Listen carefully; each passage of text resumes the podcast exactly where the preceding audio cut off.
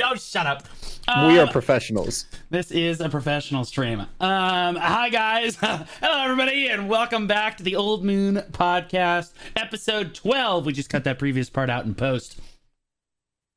Uh, the early, the early one. Oh, gosh. Um, yeah, we have a lot of great topics uh, to talk about today. I am your host, Blue Squadron, and of course, I am joined today by Tiltus. Go ahead and introduce yourself first, because I know Jay's not ready. Hello. Hi, I'm oh, Tiltus. Ah, uh, yeah, fuck you. Uh, hello, yeah. I'm Tiltus T V. I'm a part-time streamer, full-time shot caller. I shot call for the guild Solace. Um, big PvPer, been playing the game for a very long time at this point. I'm here to talk about B D O things today. Yes, sir. Mm-hmm. All right, and Jay, you want to give yourself a, a, the big old Hi. intro there? Hi, I'm Jaykun, and um, I'm a Woosa main, and I gained one gear score. We, uh, uh, now that we have our awakening weapons, so now I'm seven fifty-one gear score, and I love to party. And welcome to the Old Moon Podcast, episode twelve. Welcome, welcome. Can we ban him? Wow, you just gotta lay it on the table every time. The man's every gotta time. lay it on the table.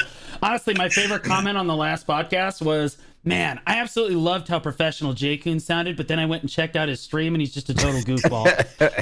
and I, oh, no. I actually died, bro. That was the best comment ever. It was, it was really good. I was a big fan. Uh, all right, so uh, first up on the docket today is one of Tiltus's topics uh, for the yes. week. Uh, Tiltus, you wanted to discuss uh, enhancing, so let's start off with that. Uh, do you feel enhancing is in a good spot right now compared to guaranteed progression and just buying your gear off the central market? Uh, yes or no? Tiltus, you first, then we'll go to Jay. Uh, I'm not a big enhancer. I've never been good at it. Um, my weapons are like my golden masterpieces, right? They're like one or two taps and we're good. They don't don't, don't touch them for a while. My armors suck, and every time I touch a every time I touch an accessory, it blows up, turns to dust in my hands. So I don't touch accessories. I buy them all. I refuse to touch accessories.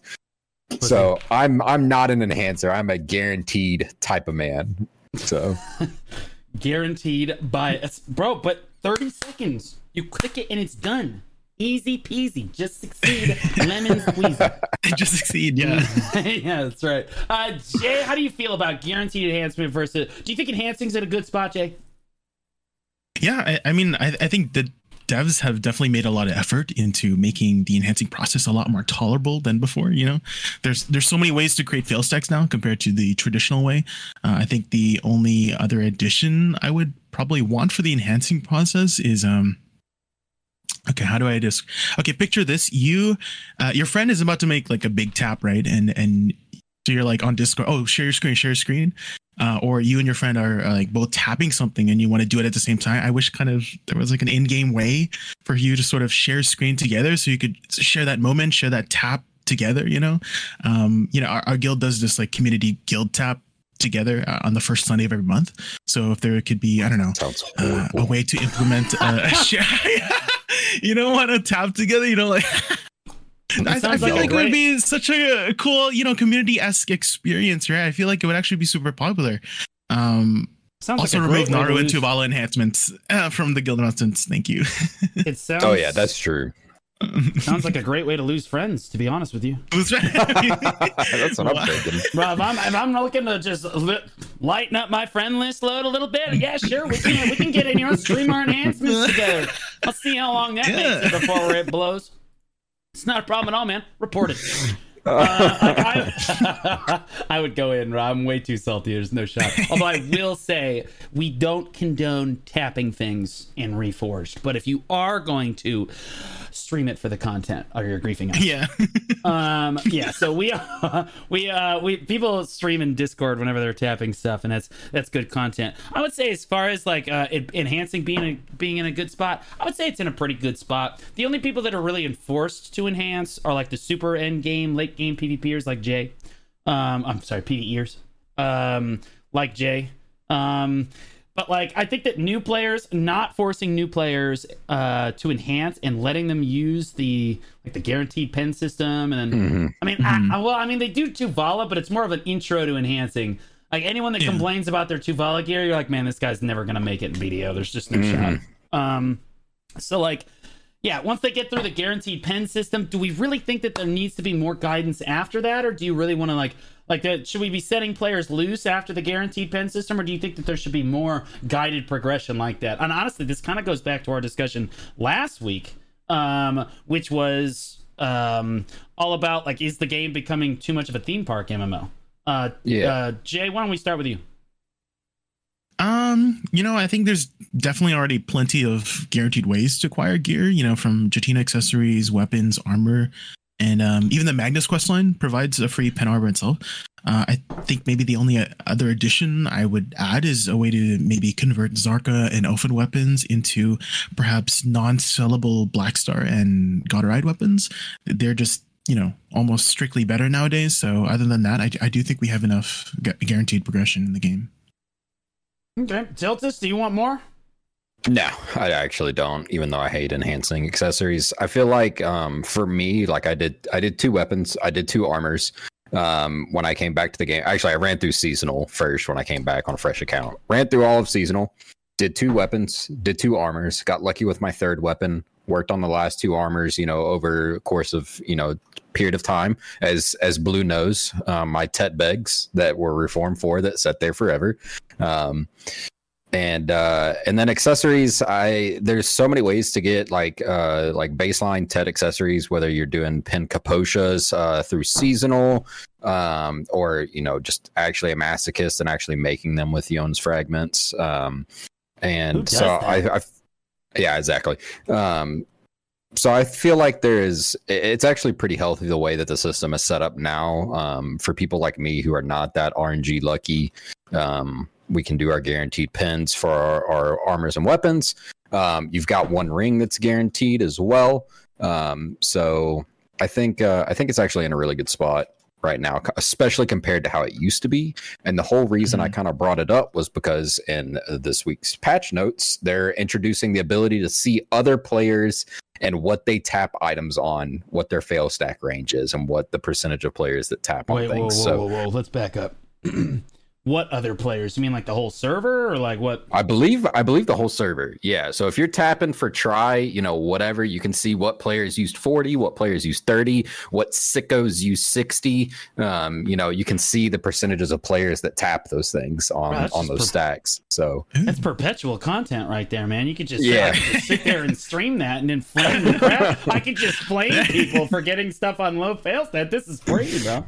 Yeah. Uh, so uh, I, show- that's that's what's sparked my interest in that that conversation today. I was like, ooh, that's interesting. I'm glad it's there because it does it, it I think it'll help players, uh just especially newer players. They're like, man, what what the heck do I tap, you know, this um mm. um this Black Star on, or, you know, what do I tap my uh uh God Eye or whatever it's called on, um you know, uh so it'll it'll help, I think, new players just kind of get a feel for things and not have to go to grumpy green cricket and be like, okay, what is the guide to enhancing uh yes this fail stack for this. So um it'll be uh I think it's a good good change. I like that.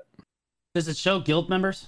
uh, I don't think I think it's just a percentage of players from the screen Uh, shot that I've seen of it. It is just a, hey, this many players, this percentage of players hit it on thirty, this percentage of players hit oh. it on forty, this percentage of players hit it on fifty. Yeah, I was gonna uh, say, do you have that? Uh, like, I, yes, but like, let me go hunt for it. For this. Yeah, uh, yeah, let me go hunt th- for it. I thought that you said it was just going to tell me what fail stack they hit every single banner that came up. It's just like, bam, that guy hit oh, a pen God, over that on, would be, on an, that would on an be eight insane. Stack. And I was like, man, oh, the mental no. status of the whole server is just actually going to tank. Uh, it's in the uh, it's in the chat, so it's it's just a percentage breakdown of, you know, what people are tapping things on. So. Oh, okay, so in okay, so oh. for our listeners on Spotify, um, to explain this to you, um, so what we're looking at here is basically when you're in the enhancement window, about to click the button on the right side, it will show you what percentage of players use these different stacks um, and succeeded on these stacks. Mm-hmm. Um, So, okay. All right. That makes more sense. And honestly, mm-hmm. it would have been great to be able to see people's fail stacks when they're enhancing, because then yeah. we would know who we you would know who to them. kick, to be honest with you. Like, then then we know, oh, that's, oh my God, you went for that pen crescent on a ninety-eight stack? Look at you. And you know what? I'm just going to tell, I'm just going to tell, oh man, that P V X guild, I'm, I'm going to tell them that you're on your way. So like, I, I'll reach out to the G M for you. Like, it's not happening. It's not happening. Um, as it is, we still don't have, we talked about this on a previous podcast, but we really, I would love to see alliance enhancements. Like if you're allied with a guild in game, like wars or whatever, I would love to be able to see um, enhancements from like across the alliance. And I think that everybody that's currently in a guild alliance would probably like to see that. There's only a few players that I know that, that really want to toggle that off altogether. And honestly, why can't we have that feature too? Uh, mm-hmm. At the end of the day. Uh, but okay, all right, that's, a, that's enough about enhancing. I think, honestly, again, in my opinion, I think that enhancing's in a pretty good spot. I think that they guide players enough, but at a certain point, you just got to let them go and be like, okay, either buy it off the market um, or um, enhance it yourself, right? Mm-hmm. And me personally, I've never mm-hmm. been responsible enough to save up over about eighty, mil- eighty billion silver. Somewhere in that somewhere in that range, I get like a big influx of money. I'm like, oh my gosh, number bigger, good. And then it goes straight back down to zero because I do something stupid. Um, so it's, it's more the name of the game, right? I enhance everything mm-hmm. that I make. Everything that I make is enhanced. Um, or, or like everything that I'm wearing is enhanced by me. So, But I, that was a pact I made with myself at the start of the game, was to grief myself like that. No. Yeah, I will say all of my, all of my armors and weapons do say pen. I refuse to buy them or say my name on them. So there you go. All right. Yeah, there was a time for a long time where I, I enhanced the very first pen boss gears that I got. So my first Kudum and my first Nuver and my first Zarka. Mm-hmm. And I still have my Kudum, was the very first piece of boss gear I ever got. Um, mm-hmm. And I got it from the second anniversary box that they gave away. That was the first rolly box they gave for oh, boss yeah. gear. And we rolled it, and I got a Kudum, and I was like, bet! And that Kudum and I lived happily ever after, after the son of a bitch went pen on the eighty-fifth try. Um, eighty-five? Don't even, we don't, we don't like to talk about it. We don't like, it was brutal. It was absolutely brutal. I don't understand it. Honestly, it was like the tampon of fail stacks. It would just absorb all of these fail stacks. It was it was just all, all, all the way up my tet stacks, tri stacks. That eat, analogy though. It would it would eat all of those fail stacks and then it would never finish. Absolutely brutal. Absolutely brutal. Yeah, the analogy worked though. The analogy worked. You knew exactly what I meant. I was not ready for that one. All right. Hope you guys are awake tonight. All right, so moving on to our second topic. Uh, Tiltus, you had mentioned, uh, do you feel that the value of silver has gone down over the years? I-, I think that the answer to that question is quite obviously yes, but what what is your take on it? Yeah, so I feel like... Um... I feel like not necessarily the monetary value of silver, but having a lot of silver in the game now, in my opinion, does not feel as good as it used to. Like when you start getting into like the billions of silver and stuff like that, it's like for like upper end players, you're like, what am I like, what am I going to do with this? Like, do I gamble? Like, do I go enhance and lose everything that I have? Do I save and like just wait until I have thirty, forty, fifty, sixty, seventy plus bill sitting in the central market? Um, whereas I feel like back way back in the day, you know, when we all kind of first started, it was like when you get, you know, fifteen mil in the pocket, you know, you're like, all right, here we go. I'm going for duo red coral earrings, you know, or I'm going, I'm going for my duo Schultz belt. You know, it was like, it was this very small amount of money, but it felt very impactful. Whereas now it's like silver just doesn't feel like it impacts anything in the game at, at our point, except for, you know, okay, I'm gonna I'm gonna go gamble twenty million, twenty billion silver. Uh, hopefully I get a Tet Disto out of it, you know, like that kind of stuff. Um, so I don't know. I, I feel like it's uh, silver just does not impact the game, or at least it feels like it doesn't impact the game as much as it used to. And maybe because we're upper end players in the grand scheme of things, and well, stuff, Jay and I but... are. Don't lump yourself in with that. That's not fair. What? What? I'm taking my gearlet ass home, fuck you guys. I'm sorry, just couldn't resist the opportunity to take a shot. I need to reel it in today. I I, I gotta bring it back, man. I just yeah, came in. Blue's on so fire anyway, tonight. I somebody lit something under his Blue's ass today. Spicy today. Jay, answer with caution. Hi. Do you feel? Uh, do you feel that silver has lost its value over the years? Well, I mean, I think inflation is always kind of an ev- inevitable thing. Um, I mean, look at real life, for example. You know, I, I feel like the biggest culprit for inflation was uh, um, honestly, whenever they added uh, Serendia Elvia, that just skyrocketed the amount of in-game silver generated in the game, since uh, the majority of the silver you made was from vendoring items rather than selling items in the market. You know, um, I think, uh, you know, as for whether inflation affected the value of silver too much, I think... Um, what do you call it? Uh, like silver sinks. That's kind of like what silver sinks in the game are for, a way to delete the amount of silver in game so it stays valuable. Uh, and I feel like there should be more of those in game. Uh, what the silver sinks are is, you know, is probably a whole nother discussion. Dis- discussion. Uh, I mean, if if I had to mention a new silver sink in game, maybe utilizing the black market more would be amazing. I I really loved the event last time where players could get boss armor and accessories for a fraction of the cost. Um, if they added more rare items to the black market more regularly, let, let, let's say, um, crazy idea, let's say Garmoth hearts, Vel's hearts, Khan's hearts, Resplendent Alchemy Stones for maybe double the price of the market. I feel like people would be willing to spend twenty bill um, if they were offered a Garmoth heart from Patrigo. So, and mm-hmm. maybe that would be able to make silver more valuable in B D O. Yeah. I mean, like, I mean, you heard it here first, folks. Verbatim, Jay said there needs to be more silver sinks in the game. Comma, the alchemy stone system is exactly what we need and is perfect, period, close quote.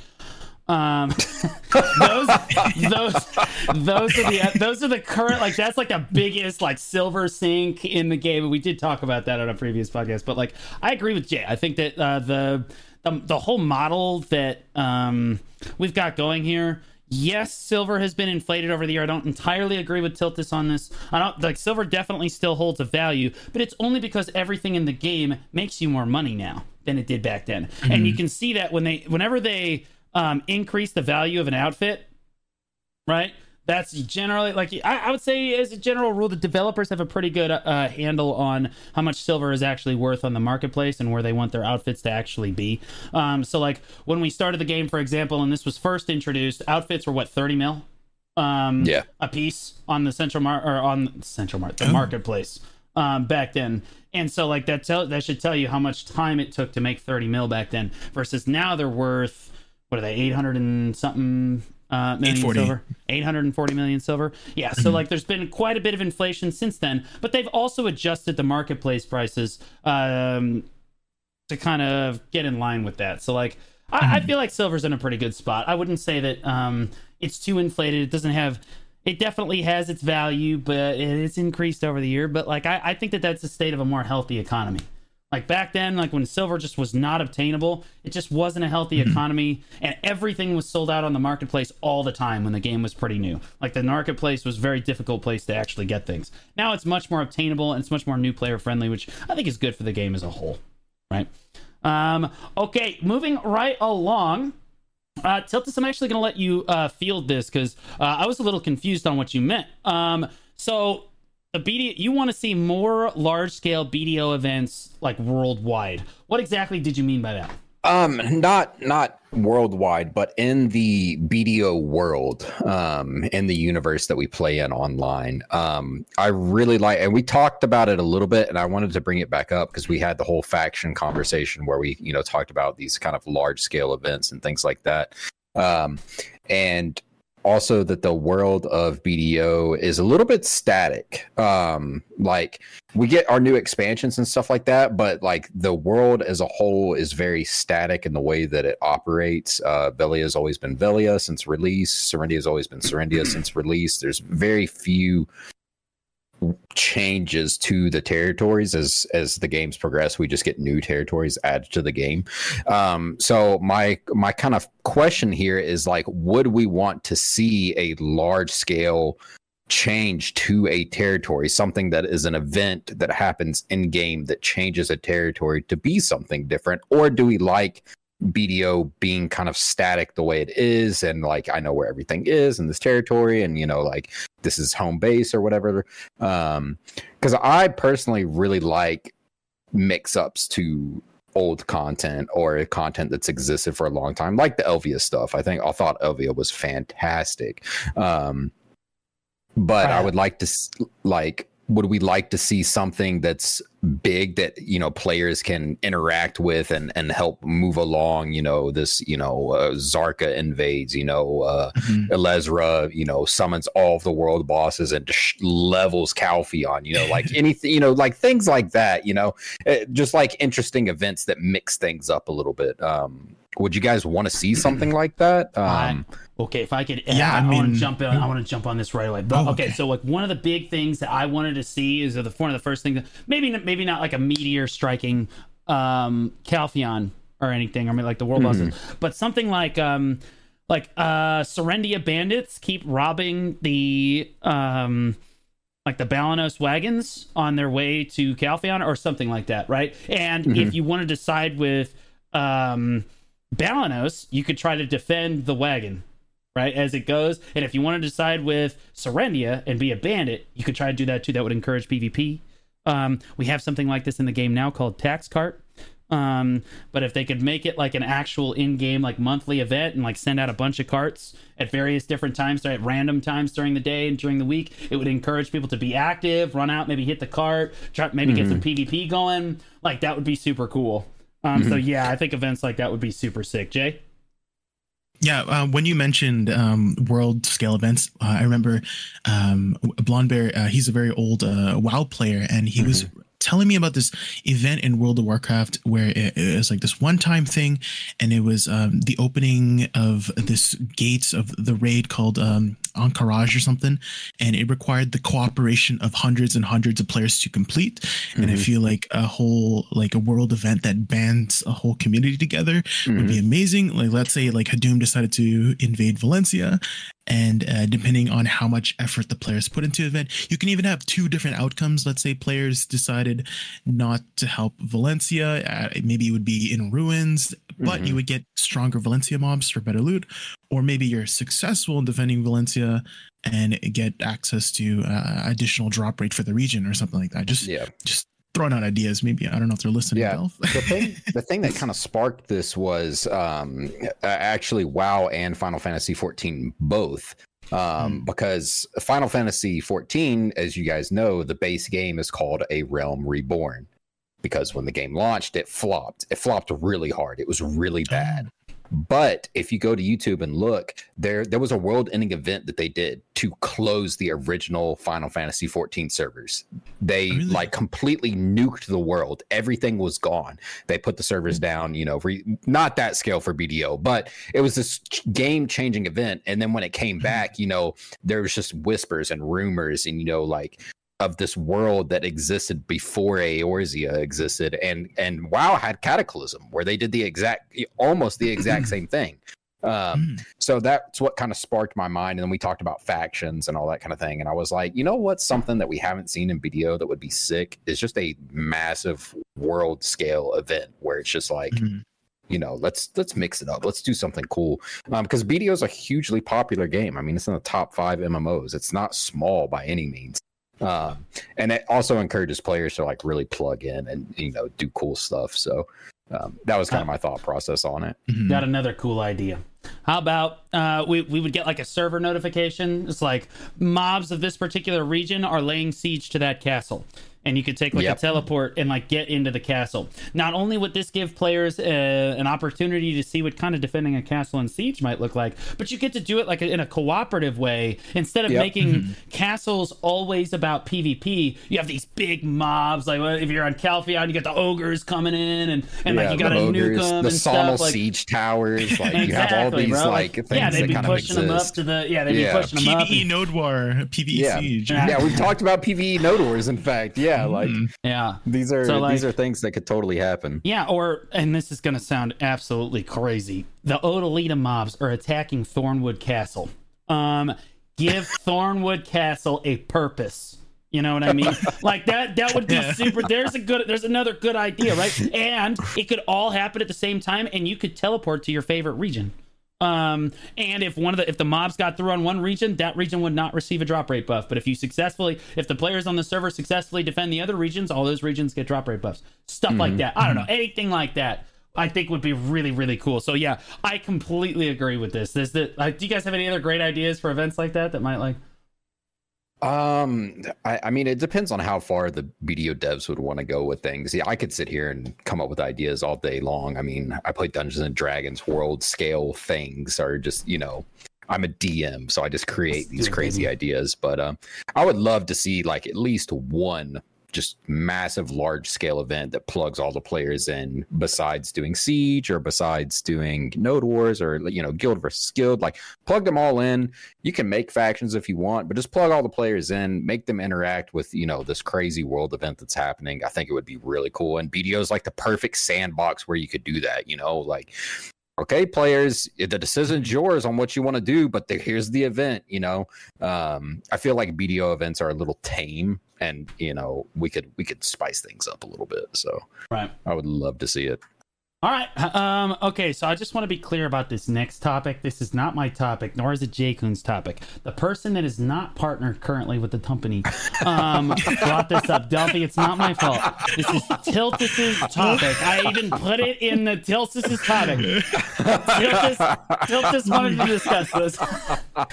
Tiltus asked, um, do we feel like the G M and C M team are doing a good job? The first question is, I'm going to ask is, are they good? Do, are there are uh, G Ms and C Ms that currently work for Pearl Abyss um, in Los Angeles? Are they doing a good job in comparison to our previous G M, C M teams? And then fo- I want you guys to follow it up with, do you feel like they're doing a good job overall, or could they do better? Uh, Tiltus, you start. Again, this tis topic. Okay. Um. Yeah. So, I mean... Okay, now now I feel like um, so I uh I've I've done uh Node Wars for a very long time. I've run guilds for a very long time. I have done multiple different podcasts. I have plugged into the PvP community many times.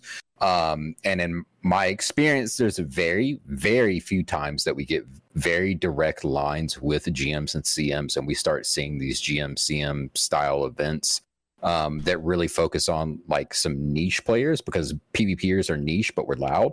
Um, and so personally, I feel like this iteration of G Ms and C Ms have been doing an absolutely fantastic job just making their presence known. I mean, the, the names of them are game masters and community uh, managers, right? So like, I feel like they've really plugged in well. I'm not saying other ones haven't, but I'm saying this iteration feels the best. Um, I love, uh, you know, I love. I personally loved the G M uh, C M shot calling event that happened uh, a couple of weeks ago.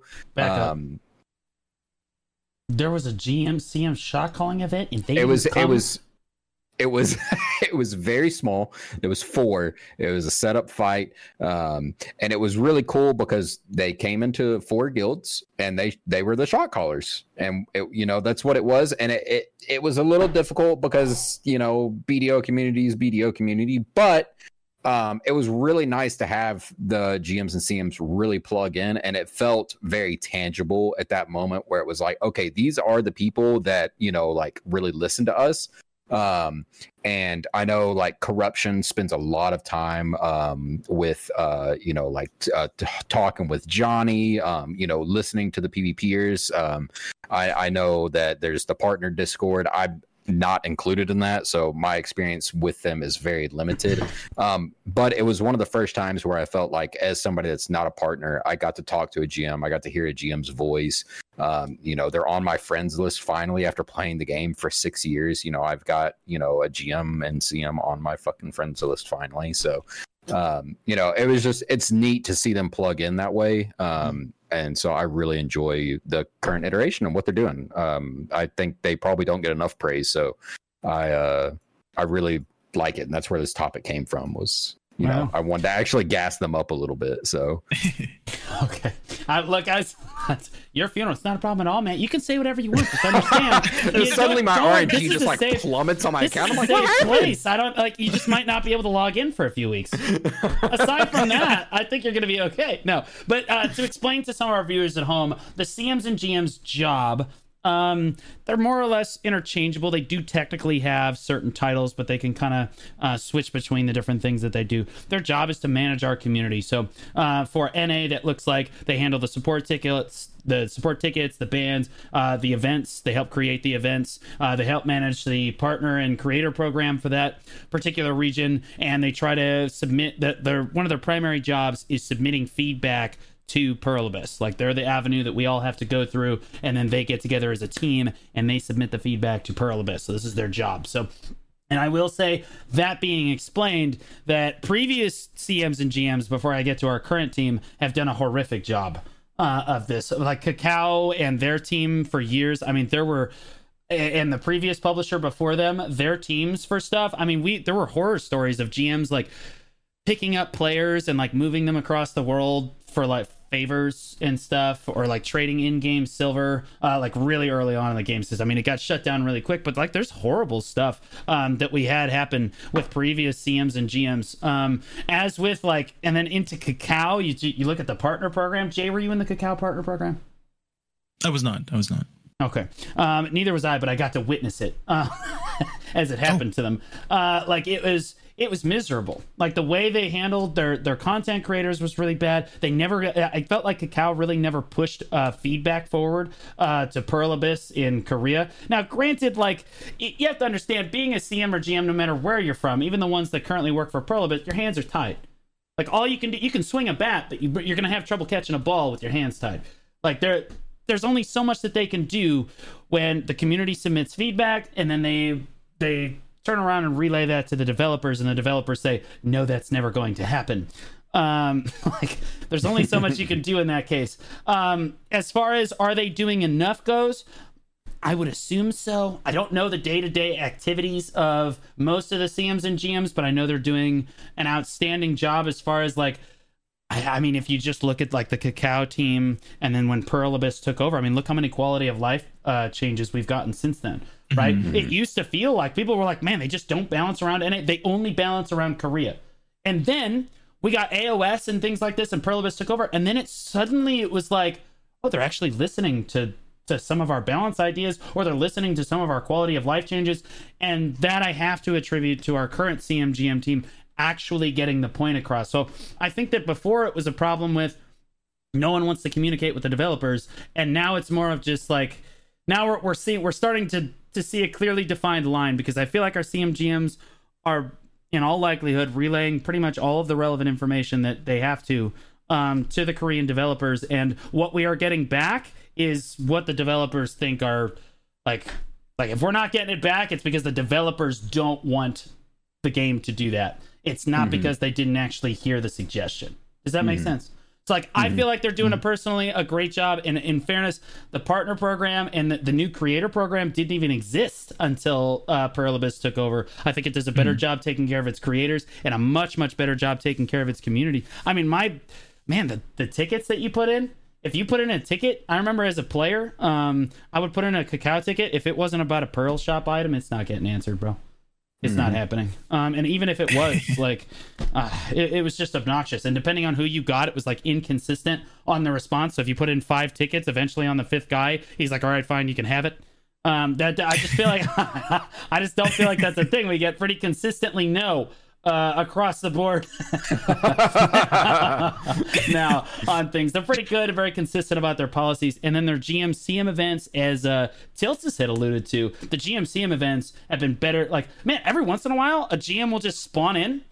Um, like the, the a G M or C M will just spawn in, and they'll be like, mm. hey guys, B A ten, y'all get a big buff. Yeah. Right, just mm-hmm. out of nowhere. That, bro, we never got them. I know they were capable of doing it, and we, ne- we never used to get that stuff. The only times I had ever heard, I didn't even go. The only times I'd ever heard of a G M or C M popping in under Kakao was when Off and Tet spawned two days early, and they came in and they nuked the boss, and then they went to people's inventories that got the box and yanked it out of their inventory. Um, so that was the only time under Kakao I'd ever even heard the whispers of a G M or C M being in game. So, oh yeah, it just never happened. It's like they didn't exist. It's like they were yeah. afraid to tell us that they were around, right? Versus our current C M team, who will literally spawn in with a musket and gun me down in the middle of a pack. I, I, like there's a line to me. For like how much I was like, I, know. I was grinding Ash Forest and Crypt, and Delph would just spawn with his stupid musket and shoot me in the back, and I'm like, I'm grinding Ash Forest and Crypt. Stop. I'm wearing a life skilling set, like yeah, no, so like I, I, I yeah, okay, Jay, why don't you speak on it a little bit? Like, yeah, I mean, I, I, I, I you've, you've pretty much covered everything um, and touched on everything that I was going to say. Um, if I had to add something, you know, um, uh, uh, I love how. Um, so, do you do you remember the event where we were like we were killing the ogre and the what, what was it a mutant ogre and mutant troll? Uh, like a G M just popped in to to to like support us, give us some G M bumps. So I, I mean, feel like bro, those kind of things. Th- those things are very uh how do I word it, like very like charming, you know, just mm-hmm. just very like very um like, oh, th- shit, these interactions make me feel right make like, us oh feel God. Like special. And so yeah, I mean they've they've even hosted like um I R L events, like the recent Oasis event. I don't know if you went. Uh, I think, um, you know, uh, Charlie, Charlie went there, um, Suzanne, and, uh, and he said his, ex- when he was talking to me about his experience, it, it make him, it made him feel like really special, really connected with the G M and C M team and everybody at Pearl Abyss. It felt like they cared about their adventures. And so I really hope they continue connecting with their adventures, uh, in B D O in this way. So, yeah. Cause that's yeah. the thing. Like it's, it's our way of feedback, but it's also Pearl Abyss's way to interact with players too. Cause right. you know, we don't have a Korean team, you know, that interacts with our world. We have an N A team. Um, so just feeling like, feeling like they put a person or a personality behind each one of these people is huge for me. Like I, I love it. So. Yeah. Like I, I like, I don't know. Uh, I've just, I feel like the current C M G M team, it's really obvious, like with that, their interaction with the players and stuff, that I feel like the problem before when we had Kakao, like Kakao would always tell us, oh, the, the developers just don't listen to us. We give the feedback. We give the feedback. They're just not listening to us. And I'm not, I'm not tempted to believe that anymore because mm-hmm. they were never interactive with us as a community. And it didn't really feel like that, that, that feedback was ever actually getting through. Now it's suddenly it's like, oh man, it does look like feedback is getting through and they're constantly interacting with the community, which leads me to believe that the Kakao team was just lazy um, or just didn't do their job like they should mm-hmm. have, right? And now we finally have a team that actually puts things across the developers, and we don't get everything we want. Right, but I do feel like we get enough Good. Stuff now. Yeah, yeah, like, yeah, I know. God forbid. Um, But, like, I feel like we get enough stuff now that I can say, all right, they're probably relaying everything. And, like, this line of stuff that we're not getting, that's just the developers saying, yeah, that's not going to happen. Move on. Um, you know, kind of like um, Balenos is never going to have um, drop rate on it. Balenos Siege, like, if you mm-hmm. own Balenos, it's never going to have drop rate on it. They're just like, no, it's not going to happen. People have asked for it for years. Not going to happen. Um, but we have it. We're the only... you know, only people in the game that have Balenos Siege. So wait, yeah, yeah. So wait, N A is the only region that has. I Balenos believe Siege, I right? believe E U may have it as well because we're the Western, but none of the other regions have Balenos Siege. It's just us. Okay, well, there's there's the shiny example. Yeah, yeah, there's your proof right so. There. Right. Um, and I know, yeah, I know, yeah, they definitely pushed hard for that. I know our C M G M G M team definitely pushed hard for that because, um, boy, the partners were in a in a tizzy. over that and yeah. the, the forums were just the forums were just exploding with it, like Siege is bad, worse than it's ever been, and then Balenos Siege just come out and eh, the lag's been like pretty bad, but it's it was not it's way better than it used to be for sure. It's way better than it used to be. Um okay uh let's move uh past the very dangerous topic uh that might get us all banned. Um so let's move on to this new region culture, and Tiltus, I think this is one of your your last topics for the week, but uh you said the developers seem really excited to bring the Korean culture to the West via the new expansion, and I have mm-hmm. to say I can actually feel that, like, visibly in their videos. They're smiling more, bro. Yep. Sometimes when they go to release regions and stuff and they're like, we hope you enjoy our new content. yeah. You know, and it's like it's just deadpan. You know, there's no smiles. And they're like, we're very excited, and this is like, we're very excited. Look at the cool fox and all this stuff. You yeah. know, like so, like at this side they're smiling, which means I know that they're more invested. And to be honest with you, I'm more excited about Land of the Morning Light than I have ever been for an expansion, just because yep. I know that they've put this much time into it. Uh, but Tiltus, yep. why don't mm. you go ahead and talk about it? Yeah, so uh, they released a uh, video, um, what, like two weeks ago now, I believe it was. Maybe it was last week. I can't remember. My weeks are all running together. But um, where they talked about uh, kind of the creation side of how they created the new expansion, and it was geared mm. towards the Western players. Um, um, and so a lot of it had to do with, you know, their kind of story writing, how they wrote a lot of the stories. Um, and what they did is they took a lot of Korean folklore and they twisted it and they put it in the game, um, which is a fantastic way, in my opinion, to get your culture really across. They talked about the design, uh, the, the physical design for the map of Land of the Morning Light and how uh, Korean influenced it is and how they wanted, you know, to have the feelings of walking through the mountainous regions of, of their country or running through... Um, you know, like small villages and like all this kind of stuff. And even in Woosa's lore, um, you have this, um, you know, you have, uh, Jay, you probably know the, the flower garden that I can't remember the name of right now. So, um, oh, oh, what's that? Jay, are you under oh, sorry, attack? My bro's dog went oh, for a second. That was me. It was me. I was like, um, but, uh, I'm, I, they were really excited about this. And one of the mm-hmm. things that stuck out to me the most is like, I love uh, like level design. I, I love lore and all that kind of stuff. But one of the things that stuck out to me is they, they touched on the music, and the guy was like, I wanted to take traditional Korean music that we've had, you know, in this country forever, and I wanted to put it in the game. And so he modernized a lot of traditional like tunes, like, you know, I I, I don't know exactly what they are, but I would imagine, you know, they're similar to like nursery rhymes and things like that, things that like Western players are very familiar with, but in Korea, and that they, you know, changed them a little bit and put them into the game. I was really excited about it. You know, he said it was the most nerve-wracking thing that he's ever done as a composer. And I was like, okay, I'm ready. Like, I'm excited about this, you know, because I'm a musician. So that like that stuff really sticks to me. Um, Are you really? So, yeah. What, what instruments do you play? I'm sorry. Oh, wait, okay. Oh. I I know what instrument oh. that is, but for our listeners who can't see it, th- I just so showed. That, I, so I that just showed. Know, it's a big so violin. That That's you should, crazy. You should, yeah, yeah. So that they so, know uh, what what instrument is that. Yeah, I just showed my cello. I'm a classically trained cellist. Right, right. Yeah. I have uh, yeah. multiple guitars. Uh, I I play classical, acoustic, and electric. Uh, and I also own a didgeridoo because when I was a teenager, I was like, I want a didgeridoo. So I know how to do. play the didgeridoo as well.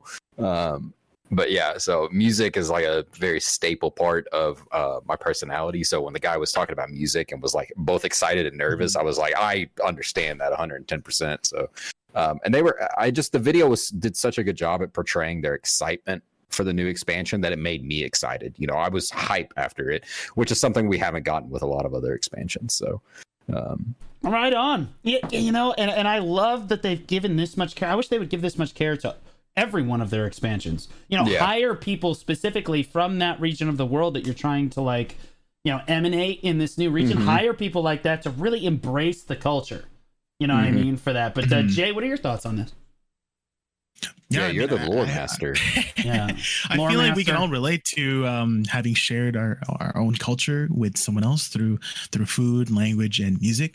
Um, actually, on their Pearl Abyss YouTube, uh, they there was actually this recent video they uploaded showcasing some of their real world landmasses of Korea and recreated it in game uh, for Land of Morning Light. So uh, I'm sure the developers had an amazing time with creating an expansion based on their own culture and and and sharing it across the world. Mm-hmm. Yeah, you could definitely tell they were really passionate um, mm, about yeah. this particular expansion, which is why I'm so excited about it. Uh, and also mm-hmm. probably why they forced us to watch every second of it. I, I did have that thought did cross my mind while I was watching that video. I was like, Rob's the reason. Rob's they the they reason. did add a speed up function. There's there there is a speed up function for the cutscenes. Oh, nice. If you didn't know it, it doubles the speed of it. Mm-hmm. Yeah, they, it's, yeah, it's affectionately named R. All right. Okay. So moving right along, I just wanted to mention that because next week's podcast, we're probably going to talk a lot about Land of the Morning Light. But the, honestly, the talk mm-hmm. of the town this week has been about the new skill that they put on the global labs um, mm-hmm. for Wizard and Witch. Now, let's before we start digging apart um, the mass teleport skill, which we're going to do next. Um, first, I want to know And and Jay, this is one of your topics, and I thought it was really good. New skills for old classes. Is this not exactly what we had talked about wanting in a previous podcast? Like, mm-hmm. I know that Tiltus mm-hmm. is like, fix your game! You know, like, fix this, stop coming out with new classes! And then uh, it's almost like Tyler Jay... one clip. Yeah, it's it's almost like Jay just turned around and say, "Por qué no los dos?" And if he was Hispanic, you know, uh, like I,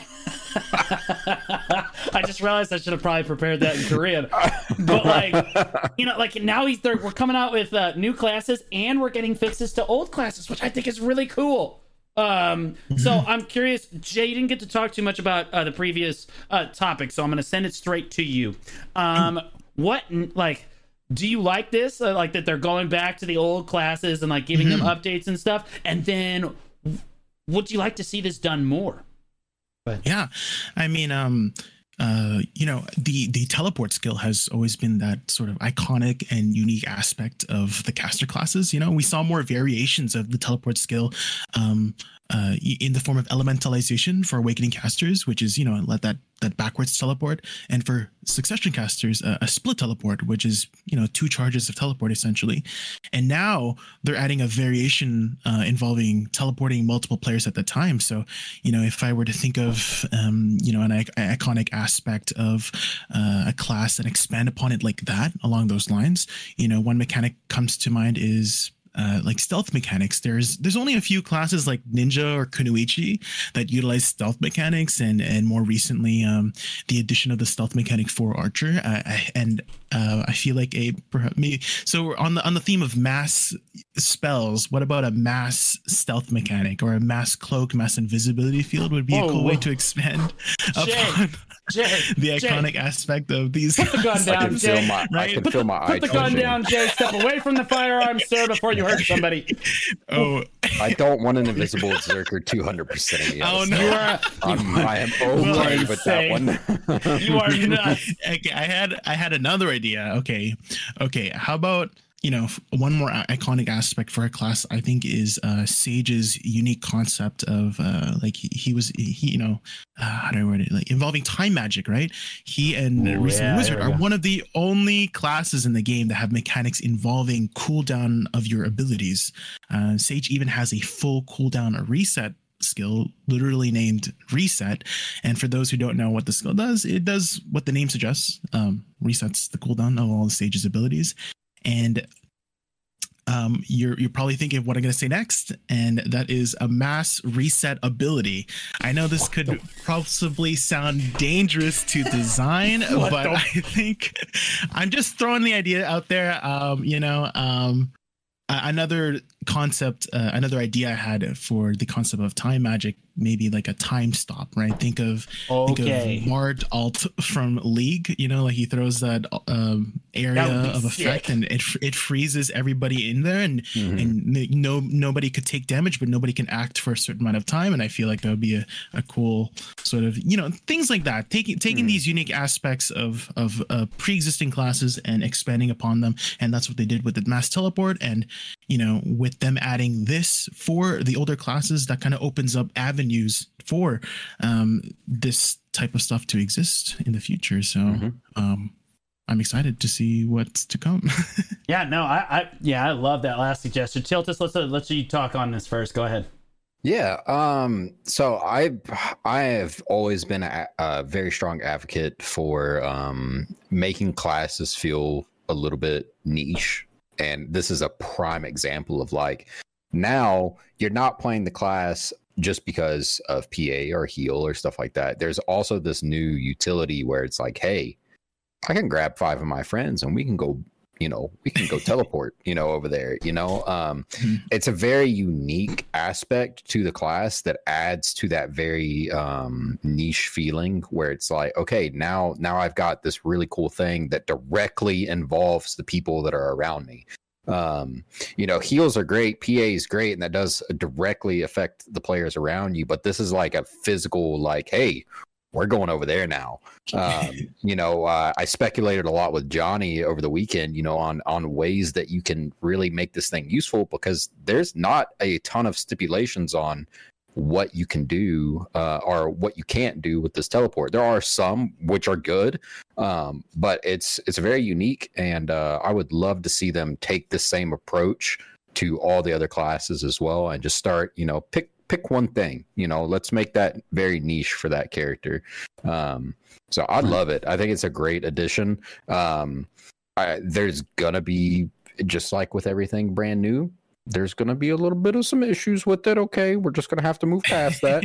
But um, I- I'm excited to see them touching old classes again and, and revamping them slightly. Not like reworks like we got in the past, but just like, hey, here's, you know, m- mass teleport.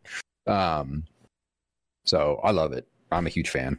Uh, yeah. I mean, before we get into the mass teleport, um, I want to talk a little bit about like like Jay's idea for like a like more of a, like a bard. I wouldn't call it a bard ultimate. I mm-hmm. give give a Sage stasis, like an ability to put down like a trap of some kind. Um, there mm-hmm. is a there's a unit in StarCraft two called the Oracle, uh, and what the Oracle can do, one of the abilities that it has is it can lay down a trap on the map, and you can see it. If you're the enemy player, you can see it. It's, it kind of looks like a, to us in game, it would look relatively small. Um, but like we could walk up and that would allow players to play around it. But if you walk over it carelessly, it just bam, it pauses time on those people for like five or six seconds, right? It holds them in place. They can't take damage, right? But they also can't do damage and they can't move. They just have to sit there while the enemy ball walks up on them, right?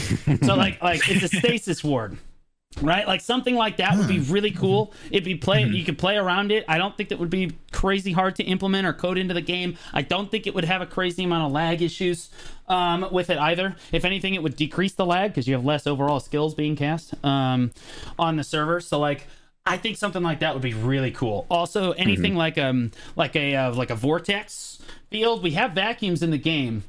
Uh, but something like a super vortex of some kind, maybe it'd be a guild skill or like, a, yeah, like give it, give it to like a Nova or something. Cause they've already got a big vacuum, um, to like really like vacuum in like a whole guild or something. That'd be super cool too. So any of those things, but like, I really do think it's, it's wildly cool that they're going back to old class and just, just adding skills kind of like out of the blue.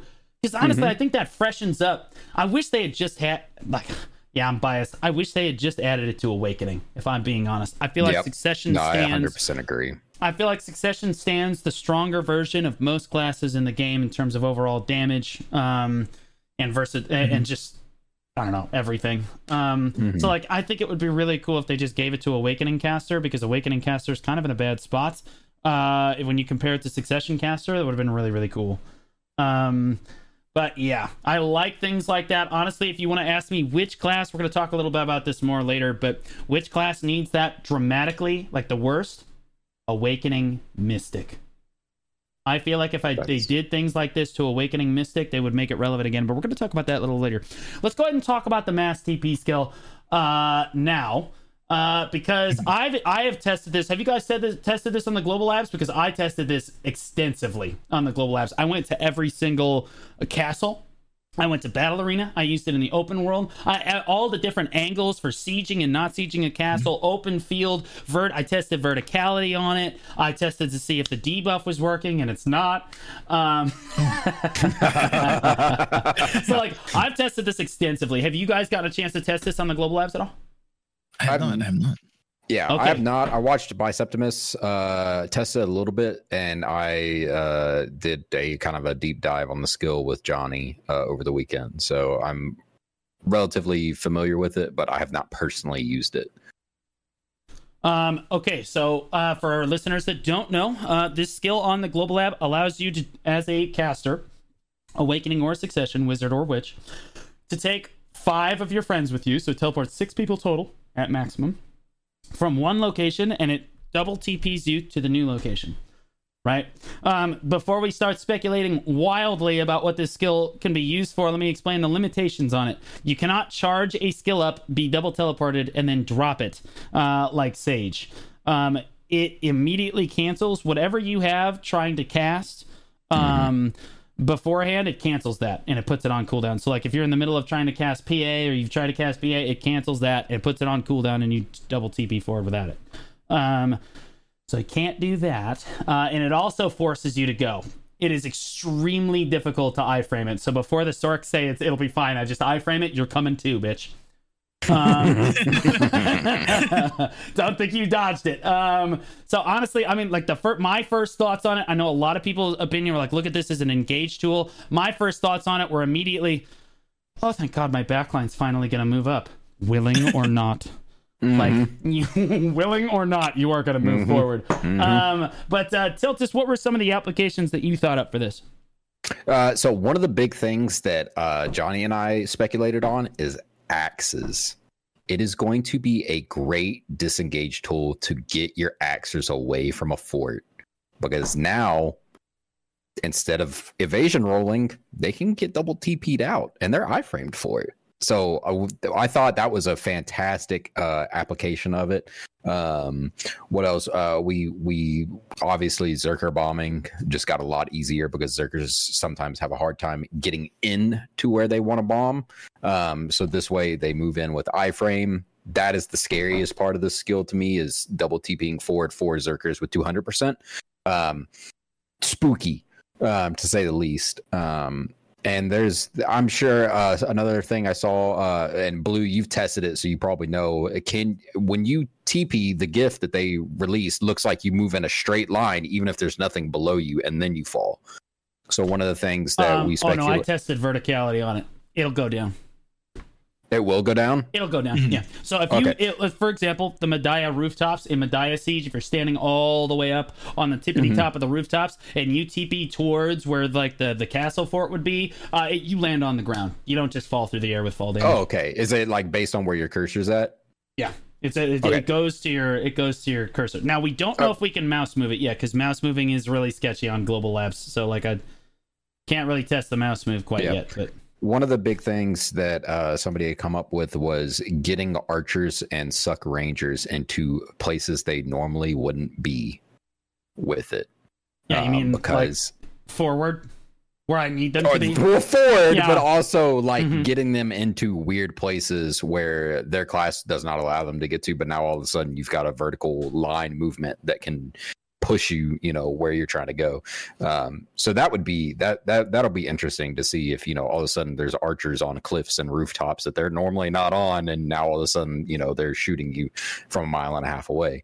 Right. Um, so yeah, B S R bombing axes, I think, is a great implication of it. Forcing your backline to move forward in PvP is a great application of it. Um, and I think even PvE, it probably has some effect uh, because when you're ready to go to the next pack. You're coming, baby. It's time to go to the next pack.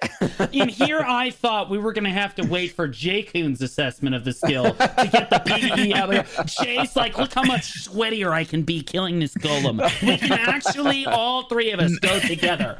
If we just leave the loot behind. No, I'm just kidding. All right. Leave the loot. Uh, yeah. um, okay, uh, Jay, I, I don't believe you've talked on this yet. What do you think about this new mass um... teleport skill? You know, You're I think shy, it's a, it's a very, so like, uh, I think it's definitely a very extremely situational skill. You know, I think when it comes to node wars and sieges, um, being at the right time and, and the right place can turn the tide of the battle. And definitely this ability can help you do that. But at the same time, being at the wrong time, uh, at the wrong place at the wrong time will do the opposite. And this ability could do that to you. Yep. So I think there's definitely a lot of potential, but I suspect there would be a lot of misplays more than mm-hmm. good plays for this skill.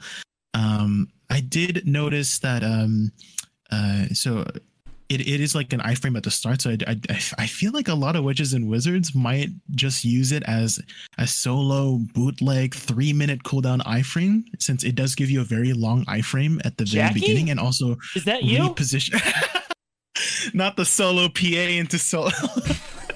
Anyways, um, I, I do have one um, uh, uh, adjustment or quality of life change that I would like to add for it. I noticed that you just go when you finish the cast, and if um, you know, perhaps instead you would be able to hold your position, um, and then you can press another button to then teleport you forward. Then maybe you had more control over um, when you go, you know, with your friends, you know, instead of just automatically going. Yeah, so that's my, that would be my I think, um, adjustment for it. My personal opinion on the skill is that it's going to make Pistanity more money than he's ever made in his life. Because it's just gonna be it's just gonna be like fifteen clips of Blue d- turboing his entire guild because he keeps TPing in the wrong direction. The skill scares me to death as the mm-hmm. shot caller, because like mm-hmm. I ju- I know there's just uh, like there's gonna be somebody that, God bless him, the only competition he's winning is for the most chromosomes in the room. Um, that is going to T P me the wrong way, and I am going to get upset. And this is going to happen frequently. Um, mm-hmm. When the skill is used properly, it's just like Shy Bubble, you know, except way more potent mm-hmm. because way more Noble people wall. play staff. Mm-hmm. Way more people play staff, right? Like, Shy Bubble has damned me far more times than it has helped me. Um, that's because just because you can bubble doesn't mean you should. Right? It's just like Blitzcrank mm-hmm. hook in League of Legends. Just because you can't hook doesn't mean you should. Just because you can't hook doesn't mean you should. Like, I... And here comes the Malphite in the full A D C. Exactly. So.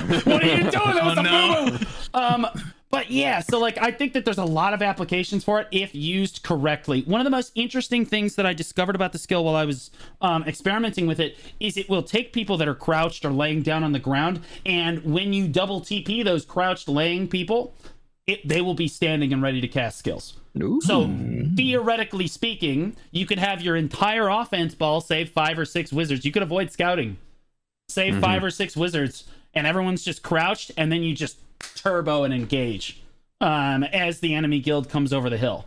Right? So like that's that that's a really cool application. I do like the um, the axe application as well, where you could get your axers out, particularly because I'm a staff and now I never have to take my axe out ever again.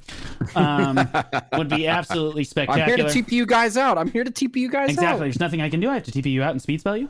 Um, but like I, I think that engaging, just so everybody is clear, that the double T P happens and you are uh, everybody is I-framed. Okay, so you can be grabbed out of the start of the skill. So if you're TPing, if you are yourself the caster, you are I-framed when you start casting the skill. It's not like P A. P A you can be knocked out of. This skill you cannot be knocked out of. You start casting it and you're going somewhere. Um, you are I-framed. If they they can't grab you, they can't do anything. However, the people that are standing around you that are being teleported can still be grabbed. Berserkers mm-hmm. can just grab onto their ankles and say, "Where are you going?" And then everybody teleports away. And then it's the, the one Sork that you managed to grab. You're like, "Hi," you know what I mean? Welcome. And you, start, and you just start. Oh, it doesn't them. take them with you. Then oh. it's a yeah. then it's a reverse Mordecai. Yeah. Mordecai's are old. It's, yeah, you cannot take uh, if somebody's already grabbed and you try to T P them away. They you cannot pull somebody out of an existing grab. Can't mm-hmm. do that either. So like in A O S, applications for A O S, you can't save somebody if they're in, you have to wait until they have been thrown to the ground um, mm-hmm. and then T P them away. Um, but like, I don't know, like you can cast immediately. So you're I-framed. If you're one of, like, let's say you're a Zerker being teleported. Um, sure, you're vulnerable at the start of the skill, but you double T P forward. And the second that you land, you can start casting skills. So and we tried this with a two hundred two or three times. You can just immediately cast a two hundred. It's a double T P, instant two hundred percent in the middle of the enemy ball every single time with a caster right next to you who's trying to heal you. So you're, yep. you're talking about guaranteed engagements every single time with your frontline. Um, and I know Sasha is listening right now. I remember Sasha a long time ago in Black Rose used to pull his, and I do this too, uh frontliners aside uh and do like special P A plays with like just like the Awakening Mystics or just the frontliners, and he would have them going first. This is exactly what that is going to encourage um as far as your like engagement goes, because your normal staffs won't really be able to make much use of an engage tool, right? Mm-hmm. Your normal staffs can't use it, right? But the shot caller specifically almost mm-hmm. must be playing caster now. Um, because you can make so many more plays with your front mm. line or even your back line or even your flankers if you mm-hmm. have big, like really good pre-engaged bombers, right? As yep. a there's there's infinite applications as a flex lead um, yep. or a shot caller. Anyone that's in charge of people that wants to help pre-engage or bomb is just up huge um, with this kind of thing. Um, so like engagement wise, I think are the most like really cool, like everybody's going to want to see like the cool engagements that you can come up with it. Um, as a shot caller uh, and as a shot caller for a long time, I look at it and I think it just changes the whole landscape um, of PvP as it is like how you're going, how you're looking to engage, what you're allowed to do, what you can get away with strategy wise. I think like open field changes dramatically with a skill like this. Now, granted, the on the global labs, the the cooldown buff, it gives you a debuff very similar to P A, so that you can't actually be double T P'd more than once in a given amount of time. I think it's like sixty seconds or two minutes or something like that, but it doesn't actually work right now. By the time that we get it, I'm hoping that that debuff actually works.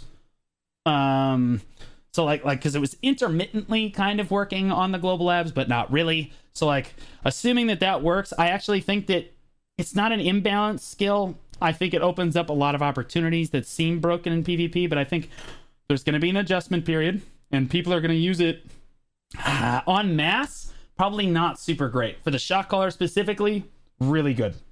Right, because it's going to come down to the shot caller has to call for that skill. Like yep. one hundred percent, this is a shot caller must be calling for that skill. Because if you try to do it proactively, mm. um, you're just going to turbo the entire guild. You've just effectively killed every ranger in your in your platoon. Just got turboed because you're bad. You know. Um, so yep. like it's it's a very shot caller specific skill. That's why it excites mm. me the most, because the shot caller is the one that's got to call for it, and then you're going to find out really quickly who is our worst staff. You're gonna find out really fast who your terrible staffs are, yep. right? So, like, that's what I don't we know, talked I think... about as well. It separate this skill by itself will separate the good staffs and the bad staffs very quickly. I mean, yeah, before you had like P A, right? Like the staff would P A too early, and it's like, okay, well, you, yeah, yeah the whole ball doesn't get to have P A for the next minute. Okay, that happens. But if you cast it, everyone is looking at you. And keep in mind, when I say everyone, I mean the four hundred people watching on Twitch that just watched your stupid ass double T P forward, and Blue is about to light you up like a Christmas tree. You know what I mean? I'm talking to you guys. I'm talking to my guild right. Just remember that. Um, so yeah, I think that the applications for this are basically endless, and it's super cool, but it's going to be a shot caller diff. Mm. Like the mm. best shot callers, yeah. I think, are going to make the best use of the skills, right? Um, yeah, the- I, I, want, I wanted to um, add uh, when you were talking about um, like applications for the skill, like broken applications for the skill. This reminded me of the comment about Woosa's uh, reflection um, mechanic. There were so many comments about how, you know, the comment like before Woosa came out, oh, it's going to be such a broken skill, a broken skill, um, because they were like showcasing on like Twitch clips. Uh, I remember this uh, clip of Biceptimus. He's showca- he was showcasing the reflect damage. It was like one-shotting people. Uh, and people were saying it's broken, but realistically, to put yourself in that situation is just so unlikely to get that perfect reflect moment. Um, and it wasn't really, um, uh, you know, um, often used. Uh, it, it was mostly a, a defensive tool, uh, realistically nowadays. Um, but if you can pull it off, you, you know, you, and you do one-shot people, then good, good. You you were rewarded for using the skill properly, right? And I feel like the same thing would be for the teleport skill too. And when you were talking about broken applications for, for it, and if you were able to pull that off, then you should be rewarded for having, you know, that amazing play um, for the I teleport agree. skill. Mm-hmm. Absolutely. I think it was well mm-hmm. thought out. I, th- I actually, it actually looks pretty well balanced just out of the gate. Mm-hmm. And it's exactly what we were talking about, right? Like Tiltus brought it up on a previous podcast. We want to see more unique support skills, mm-hmm. right? And it, I, I will say that they gave it to staff, which is already like, everybody, what's the first thing everybody, when you're bad, what's the first thing you're doing? You're just like, just play staff, dude. Like, you just can't go on with it. Yep. But now, honestly, it, honestly, it would give me pause. Like, please don't play staff. Please don't do that. Don't do that to the rest of us. You're going to, yep. you're going to, let, let me reconsider. Yeah. By the way, you cannot lock the skill. You cannot lock the skill. You can lock almost every other skill in the Witch's Kit, but you cannot lock this one. If they accidentally put in the skill key binding, we are going on a journey. We're going. Ooh, only Is it only from Hotbar, I'm assuming? Yeah. Um, no, no, no. I mean, you can cast it from Hotbar, but no, there's a, it was a, um, it had its key input. Oh, there's a key input. It has a key input. Yeah, oh, it's like I down R M B and pre-awakening, but you always put it on down your Hotbar. R M B? Yeah. Oh, now, like I, uh, yeah, and I thought about implications as a Jay, as a shy. Is there ever a situation where you're trying to? I, I really, I thought about the shies, and I really don't think that shy benefits a whole lot from being teleported, uh, one way or another. Um, but I'm curious what your thoughts mm. are on it. Well, I mean, if you teleport in a shy and then you she starts bongoing, maybe that could stiff a lot of people, and that could create opportunities for the other four people that get with, you know, get teleported with you. Okay. So, all right. See, there's so, okay. That's a consideration. Mm-hmm. I like that. Um, mm-hmm. I, yeah, I was just thinking about the bubble specifically. Um, there's a lot that has to be off cooldown there, and I don't feel like the bubble, if I, I feel like if I want to land a shy bubble in the middle of a ball, I just have my shies play dead in the field. um and, and just let them let them walk over the top of you, and then we'll and then we'll engage on your bubble, right? Like um but like yeah no I don't know if shy, I guess shy yeah I mean like there's implications for every class, and I think it's just a really cool mm-hmm. skill to be added. um mm-hmm. I feel like um we'll talk about awakening oh, we'll talk about awakening mystic later. We're, we're getting there we're getting there today, man. Um, all right, so I think we've talked about uh, enough about this new mass teleport skill. Uh, now we want to move on to one of Jay's topics, which was non-succession classes, of which there are two, two, two, two. in the mm-hmm. game, Shy mm-hmm. and Archer. Um, mm-hmm. Let me just ask up front, do you guys feel like these classes should have a succession? Um, Jay, it's your topic. I'll let you go first. Um, yeah, I mean, uh, I think... Um... adding a succession variant would create an, another place. That's that's kind of like the point of Awakening and Succession, is to give classes two different playstyles. And I, I feel like it's a little bit unfair that, you know, Archer and uh, Shy don't have that uh, uh, option. Uh, apparently on B D O Mobile, Archer does have a succession variant. I was browsing through, through some Archer Mobile videos, and he uses his crossbow as if he were like a gunslinger, like dashing and spinning while shooting arrows from the crossbow. Like think of think of Diablo three's Demon Hunter class, think of Samira's ultimate from League of Legends, think of Zerker using a spinning whirlwind attack, but instead of axes, it's crossbow shooting arrows. So um, hopefully I was able to paint a picture in your mind of Archer and Mobile, and I think that would be an interesting thing to see in B D O. As for Shy, uh, it would definitely be... Oh, Definitely a, a one hundred eighty degrees if she were a D P S oriented class. Uh, but again, I think that's the point of Succession and Awakening, to give different classes a uh, give classes a different playstyle. Ah, ooh, man, that was that completely invalidated my entire argument. Tiltus, go ahead. Oh. No. No. You don't want no. them to have it. No. No. They got dancing. No. It's not fair. They got that. I, uh, it's not fair. Dance, I can't I, not the dance. So I I see what Jay's saying about having uh you know uh, these kind of different specs and allowing you to kind of you know do different things with each spec. Um, the current implication of them is uh more damage. Uh, they do not feel separate enough, in my opinion, especially with uh you know your C skills um for Succession. Um, so I'm not a fan of them getting it. I think that they have their niche, they have their play style, and they're very good at what they do, and they should absolutely leave them alone and let them continue thriving in that, you know. I don't want to see them mess up that uh, nerf Archer, but it's too strong. Well, we'll um, see that Archer is more of like a, a very long range, um, Uh, oriented playstyle, right? Very, very mm. long range. And at least from what I saw on mobile, he's very melee oriented. Um, surprisingly, even though he uses a crossbow, it's like maybe kind of melee and mid range. And so, mm. I, I mean, I feel like um, it wouldn't really be too big of an issue. Um, uh, but that's just me. Yeah. So like, uh, so the entire idea of Succession, and the reason they introduced it to the game, is to give players more opportunities to play classes with different play styles. Take Dark Knight, for example. The people that started playing Dark Knight early on were playing it because it was a woman with a really big sword, right? And they, they liked that thematic, right? And then the Vediant came out and they never saw that again. Mm-hmm. Um, and so Succession gives them the opportunity to play with the Kriegmeister if they want to, right? That that melee mm-hmm. kind of Dark Knight assassin with the big sword. Um, if you look over at these two classes, I just don't know what, I mean, like that, like I said, it invalidates my whole, I'm like, what does a Succession Archer look like, right? Like you play Archer because you want to be ranged, right? Mm-hmm. And so like, I feel like the reason it currently doesn't have Succession is because people mainly only pick up Archer because they want to shoot the bow. However, you look over at Ranger, and what Jay just said, you look over at Ranger.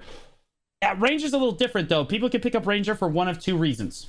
Uh, the Ranger could mean two things. Ranger, one, you think of an Archer like Legolas or something, right? Like Ranger. Mm-hmm. Um, or two, mm-hmm. again, you could look at Legolas, but more of the scouting, like you're like... Aragorn. Exa- Aragorn kind of Ranger, yeah. right? And so you have this mid-range uh, duelist um, that Flanos plays in, like the Awakening Ranger.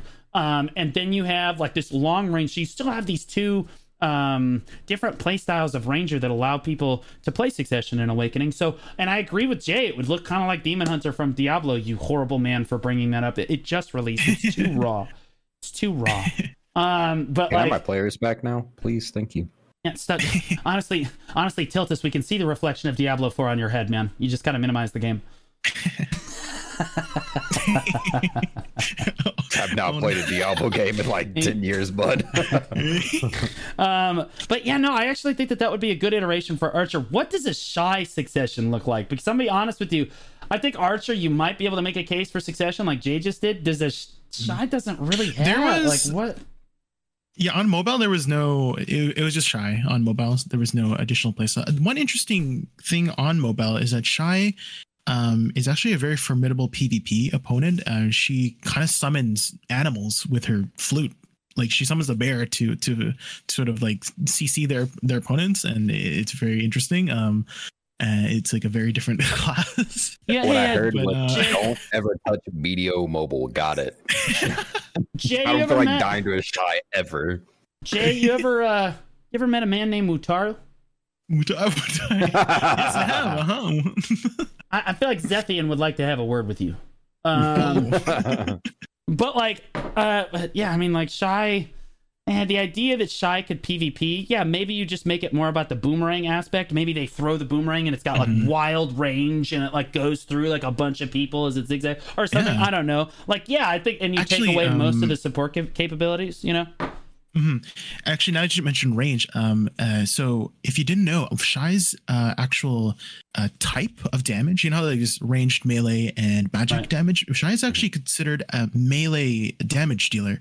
And so o- only melee accuracy, melee A P affects her. And so um, perhaps maybe when she, you know, if there was a Succession version of Shy, it would be a ranged version of Shy is my, is my, um... That would be yes, interesting. Right. Yeah, it would be interesting. Like, do those classes deserve a Succession? I'm gonna go with Tiltus on this one. Archer is so busted.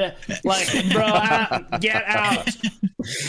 Um, Shy. I don't. The the problem with Shy is we're gonna talk about in this next um thing is they get all the cool shit that we want on all of the classes, and for some reason it's only exclusive to Shy. We have no idea why the developers, like somebody in the office was like, hey, we should implement dancing, and then someone stopped them and said, no, we should implement dancing for Shy. What are you doing? Is this a joke? Do you have any idea the amount of B M that we could lay down in PvP if we could teabag people like by dancing and on their cards? Like even if it even if it's just like the Shy dance and it's like a Dark Knight doing it, bro, we would oh man, the content that we could put out. But like that with uh, emotes. Bro. Don't even get me started. But like, do you guys feel like dancing should be um on every uh class, Tiltus? Oh, absolutely. one hundred ten percent. Absolutely obnoxious. Yeah. Jay, you're a Shy main. Yeah, intro- yeah. I, like, yeah do you- I don't mind if other classes had unique dances. I, I don't think that's an issue. Um, no disagreement there. Yeah, well, I mean, like, I just, I feel like that they implement things on Shy because this isn't the only thing that they do, right? Like, there's, there's all kinds of Shy stuff uh, that, Jay, oh, yeah, you true. allude to uh, in your in your next topic here, where, like, for example, class-specific quests. Right? Mm-hmm. Class-specific quests are basically exclusive to Shy, with the exception of Awakening and Succession cl- quests. So, like, mm-hmm. Shy can play all these instruments. Why can't every class? Why can't you have a band of, like, a Zerker, a Dark Knight, a Witch, and a Shy? You know what I mean? And just jamming out, like, hard rock. You know what I mean? Like, that would be really cool. And I think that it would allow pe- more people to use the music system. Why can't we just implement that on all the classes? Um, one of my questions for you guys is, do you want more, like, um, class-specific quests? Um, uh, Jay, this is one of your topics, so I'll let you go first. Yeah, uh, I remember um, there is this World of Warcraft uh, Warlock-specific questline that was quite tedious um, and uh, actually costed a lot of gold um, for just like this aesthetic appearance. When you, when you completed it, you changed some of your fire abilities from a red to a green, and uh, a green fire was a very lore-specific thing in uh, WoW associated with demons, like demon fire. And mm. so this gave players a, a unique appearance for their skills, for their class, and it was that sort of... Um, Uh, how do you just like that? Ooh, how did you get that vibe? You know, and yeah. I would love that for, for B D O. So along the lines of that, if I were to think of something for, uh, let's take Witch again, for example, it would be a quest line that maybe dives more deep into the lore of her elemental summons like Gora and Ted. And then after completing the quest line, you would learn more about Gora and Ted and they would have an altered, unique appearance, you know, yes. and by extension, the same quest line for Wizard and his elemental summons. So that would be my idea of a, ooh, how did you get that factor for a Witch? And I'm sure other players would love something like that for their class. Absolutely. I think it also yeah. gives them an opportunity to fix questing. Right now, we have no idea. yeah. The Succession and Awakening quest line, but every succession line, succession quest line is saying, oh my God, Elezra again? No way! Just a fallback plan for B D O. What are we like, gonna make the enemy? Elezra. Dude, we don't know what's going on, bro. We hit R straight through those. If but like you could give us class specific quests that really dive into the story or like into the into like the character specific um quest line. Like that would be really cool. Tiltus, what are your thoughts on it? Uh, yeah, so Final Fantasy actually does that fantastically. So if you don't know, in Final Fantasy, every five levels you unlock a, a class-specific quest line, and you, you have to go do it to continue progressing in that class. There's a story arc that goes through all of those, and granted, Final Fantasy it tells great stories. Even Final Fantasy fourteen is no exception. But there's class-specific quests, and every time you do them, you unlock a new ability or, you know... Uh, just various things um but it's really cool because then when you see other players or you know other N P Cs in the world that you know are that class um you you know like how they got that way, how they became that way, you know um so I think class specific quests would be really fun. It would be a great way to dive into more of the lore of each class, you know uh mm. why does Valkyrie you know want to be a Valkyrie? I've read here. Yeah, why why does D K, you know, um, they they touch on D K a little bit in Succession, but like Vadir, um, like all of D K's oh, skills cool, yeah. like are are around based around Vadir, and we know very little about who Vadir is and like that kind of stuff. Although with Odyllita, they they fix that a little bit because you talk to him, but or talk to her. But um, there's just like there's all these avenues that they could do that would just further. Like give the class an identity besides just like, you know, Striker is the ook and, you know, Zerker, you know, does two hundred percent and, you know, Valks miss their B S Rs because they're bad. Um, you know, stuff like that. So I would love class uh, certain abilities. Adding aesthetics to that, uh, one hundred ten percent, yes, give me. Um, that would be so cool. Um, I love the idea of, you know, Warlock having a green flame instead of a red flame and then transferring that to, you know, B D O classes, giving them some kind of aesthetic appearance change that you can opt into. Uh, like the Black Spirit. I love changing the Black Spirit's aesthetics. I love that they added that as a feature to the Black Spirit um, because he goes through a bunch of changes, like a ton of changes. If you've never played the M S Q and actually done it, um you know he goes from a wisp to you know the toothy guy, um you know eventually he turns into the monster that you fight in Mediah, then he turns into um uh the little Histria looking guy, and then I if you finish yeah and then if you finish uh Bartali's, he turns into what looks like a vampire. So like um it's the best way I can describe that form.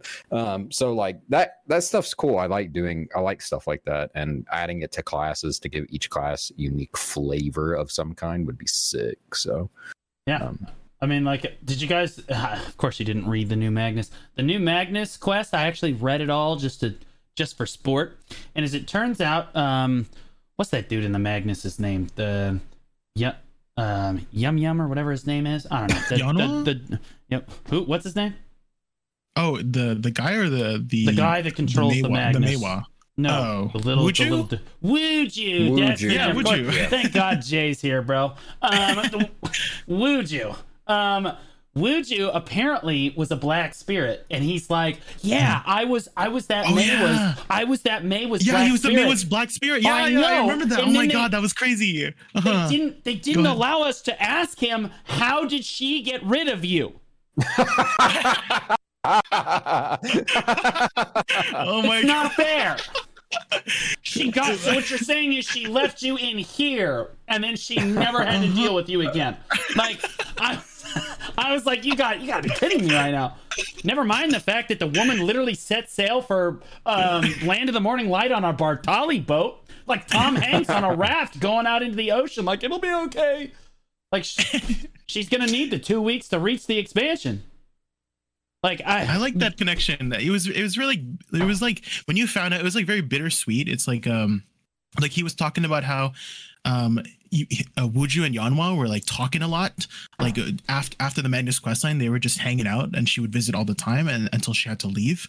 And then he felt this sort of like longing and sadness with her, and he didn't know why until he was talking about. And then you know that that's when you eventually find out she, he was, um, her black spirit, and yeah. I, But just all choked the... me up a bit. Jace, Bartali had a black spirit too. Like, yeah, like so... what, what's going on here, man? And I still don't know why we have a black spirit. Like I feel like the class. Elezra. Yeah. We need a Wuju black spirit skin. You know what I mean? You know. Please, that would be so cool. Yes. Like I would. Oh man, I would love a Wuju black spirit skin. That would be so sick. Even if it was a Pearl Shop item. Take notes, C Ms. Um. But like, yeah, no, I think class-specific quests would be sick, even if it was just for like the music stuff. I mean, you're a musician, Tiltus. Would you use the the in-game music feature if you could oh, use it on your Valkyrie? Yes, all the time, all right. the time. It'd right. be Game of Thrones before every single war. We'd be sitting at the fucking Carolyn buff and it dun dun dun dun dun, dun like just all the time. I would have so many like logs of music. Like toss a coin to your Witcher. Oh man, that would just be on constant repeat when we're out doing stuff. So, yeah. Yeah, it'd be so sick. Um, like I just feel like there would be so much more use out of that that music system, which currently is just like, oh, well, only shies can do it. Well, that, that kind of just destroys the content for anyone that isn't um, a shy. You know what I mean? Like, like what if I just don't want to play shy and I love music, mm-hmm. right? So like that, the dancing was another big one. Uh, any class-specific quests at all that help us dive into our quests and feel more like this is my class, this is my home. Mm-hmm. So um, part of what like. And we've got we talked about League before. Part of what makes League of Legends such a great game uh, is that Riot makes you feel like when you pick a main class, they make you feel attached to that class. So like when you see it in a trailer or something, you're like, oh, there's a... no, that was that's that my was main. The that's my main. Best part of Arcane. Yeah. The best Literally. part of Arcane. Anybody that plays any of those champions when Arcane came out, you were like, mm, bro, yes. That's what I'm saying. Evelynn was in every shot. Every single shot of Arcane, and I loved every second of it. Look, look, I'm an Echo main, and that battle on the bridge, cool the whole right. time. Right. So yeah. Um, but like, uh, like that. That being set aside, but all the trailers that they could do, even in tournaments, right? Like it would make our tournaments so much more hype. Even if you're not attached to the players that are playing the classes in the tournament, even if you have mm-hmm. no idea who Flannels is, you're like, I'm a ranger. There's a ranger. Oh, he's killed him. You know, he's one v three. Let's go. You know, like you feel attached, and it's not that you feel attached mm-hmm. to Flannels per se, or or to Armin or whoever it is. Um, it's that you feel attached to the class, right? And this develops mm-hmm. more of like a, a connection with your class when you add more quest lines like this. It also gives mm-hmm. depth, because right now there's almost no depth to your class. It's you have to reach level fifty-six. Why is that? Because you get Awakening in Succession. What is that? And then you explain the PvP aspect of it, and, you're, and they're like, but what? How does that tie into the story? And you're like, honestly, I've done the quest line seventeen times. Couldn't tell you, Chief. But there is going to be a woman at the end in, a, in white robes. Like she's always there every time. She's always there. Don't, every single time. Like so, I they could add a lot more depth, and I think that that's really cool. Um, back on the the subject of Shy for a moment, I do want to talk a little bit about the Artina Soul, because I feel like this is a big problem. And I saw a, po- a post mm-hmm. on the forum where it's got wild amounts of upvotes. Um, I'm not entirely certain why the developers feel like Shy has to be this special class where you can only do certain things on this class. A perfect example is the Artina Soul. You can't register mm-hmm. an Artina Soul to the market. You have to enhance it yourself. You can't buy one. You can't you can't get one through the guaranteed pen system. Um, and most importantly, you can't tag it. So you'd go through all of this yeah. effort forced to enhance it. Picture a new player that fails an Artina Soul like seventy-five times. Like, there's actually no way that that player makes it. But they got it. Dancing. I'm a, I'm a head how out, much, guys. I'm how, much, how much are they paying you, Jake? To be honest, how much is the partner program paying you? Because I'm not making that much money. Like, I... But, like, seriously, though, like, I don't understand. You can't tag the Artina Soul. You're forcing a new... The whole idea of the guaranteed pen system was to keep, maintain their players, right? So, like, initially they came out with seasonal, and we saw this massive influx of players, more than we had ever seen since the game had launched, came, because suddenly you could get to Tet Boss gear level uh, gear like that, right? Mm-hmm. It was, like, really quick. And then after that, they realized, oh, crap, we lost all those players. All those players quit because they... they They were forced to do the pen system, and they were like, I don't want to do it. Then they introduced the guaranteed pen system, and that kept players playing long enough that they were able to release them into the game. That was great. But for the shies, imagine being a new player as a shy. First of all, your your PvE sucks. The the low the late the, the low end PvE sucks, right? Like, people are like, go to Centaurs, you'll make seven hundred mil an hour. Not on shy, you won't. Um Like, hey, you can't make a crazy amount of money at low end spots on a shy because the mobility's just not there. So you're forced to life skill, right? Which is automatically going to be less money. And then on top of this, you're forcing them to enhance a soul that if they have trouble with it, they're just going to quit the game. They can't get their awakening weapon to pen. Then when they want to play a new class, that weapon that they spent so much money on getting a pen, you can't tag it. Mm-hmm. You got to make a new pen anyway. Like, it's... It's obnoxious. So, Jay, you're the shy player. How do you feel about the Artina Soul? You know, it, it definitely put a unique twist to the class, but it has also become a hindrance for players wanting to tag to and from a shy.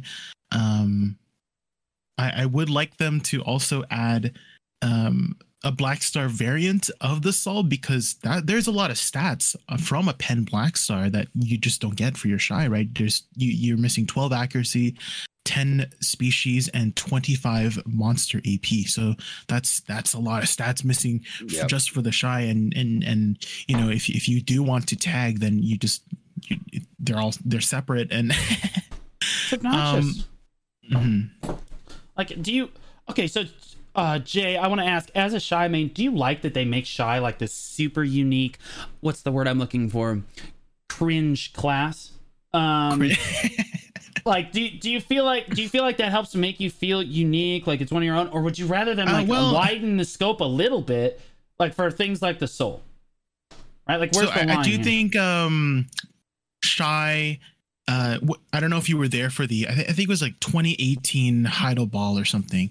And they revealed this um, uh, experimental class. That's what they described it as, a, an experimental class where it had a very unique play style. It was more of a life skill oriented support class that uh, no one has ever seen before. And so, you know, shy was a result of them trying something different. Mm-hmm. Um, and so uh, I I kind of like that the dev team is is trying to create more of these unique styles. I just wish it was a little bit more, um, you know, uh, what's the word for it? Like alt friendly, I guess. Um, uh, you know, I, I, to add on to the Artina Soul uh, thing is um, freaking. I have to get another. I have a third Garmoth's heart just so I could have the Garmoth's heart on my soul as Ooh. well, and. And so yeah, imagine you're a new player and you just you can't even get your first one. Oh, um, so. God. Oh, that that hurt like even worse than it already was. Oh, I didn't even think about the Garmoth heart. Yeah. Mm-hmm. Yeah. So it's yeah. either you get a second one or you just keep extracting it from your, your other one. You know, the the tagged one. So yeah. I mean, like uh, Tiltus now is a third party player that hasn't expressed his opinion. Do you feel like that Shy is too like yes, Jay said like Jay said when they came out with Shy, it was supposed to be this different edgy, like they were just trying something different, you know, like um class that's like couldn't really PvP, but it was like a really good life skiller, and it had all the cutesy stuff um that maybe most of their player base isn't really going to latch onto. Um do you feel like they've gone too far with it, or do you feel like it like the, that kind of stuff is okay still?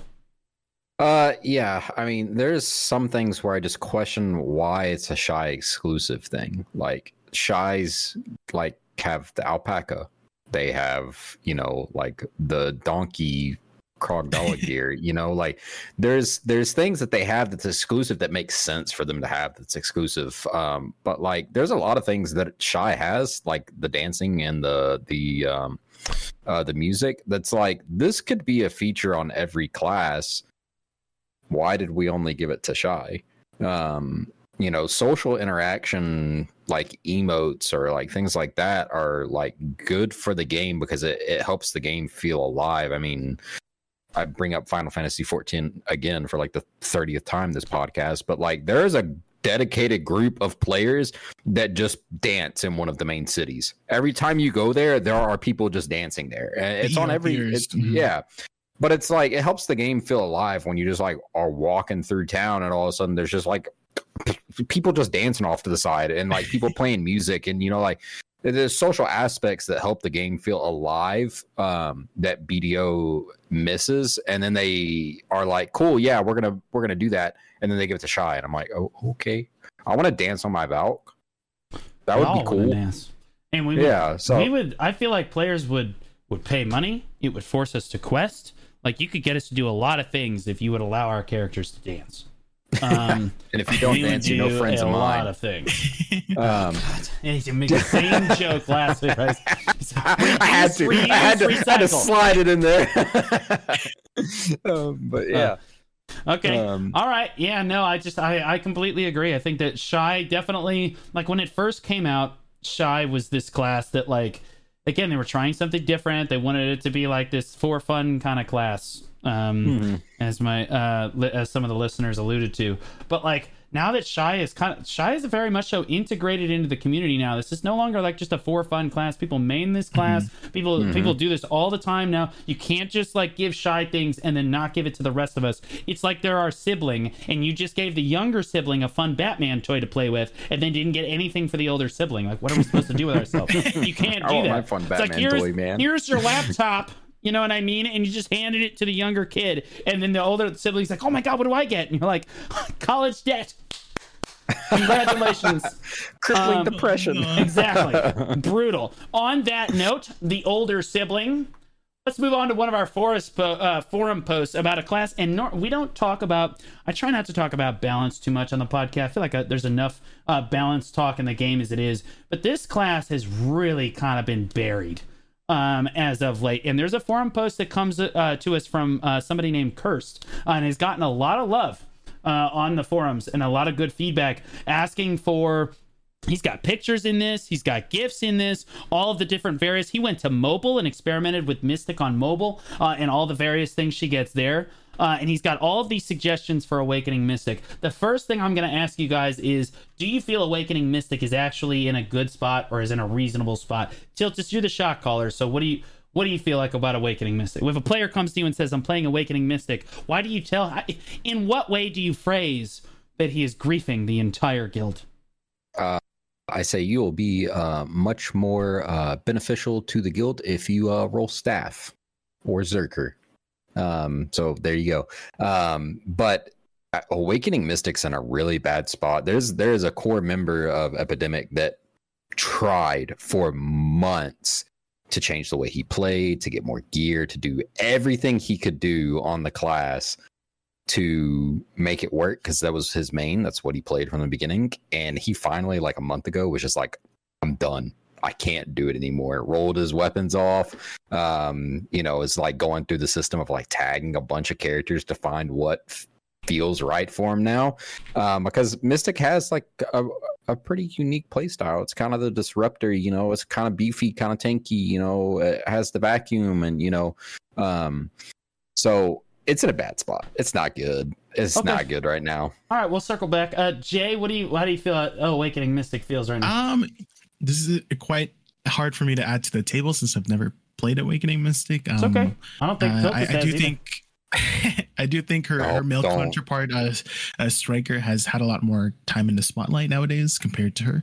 So um, I mean, as we all know, that meta changes all the time. So you know, I don't I don't think I, I disagree. I don't dis- I don't disagree with making more non-popular specs uh, shine in the spotlight now and then. You know.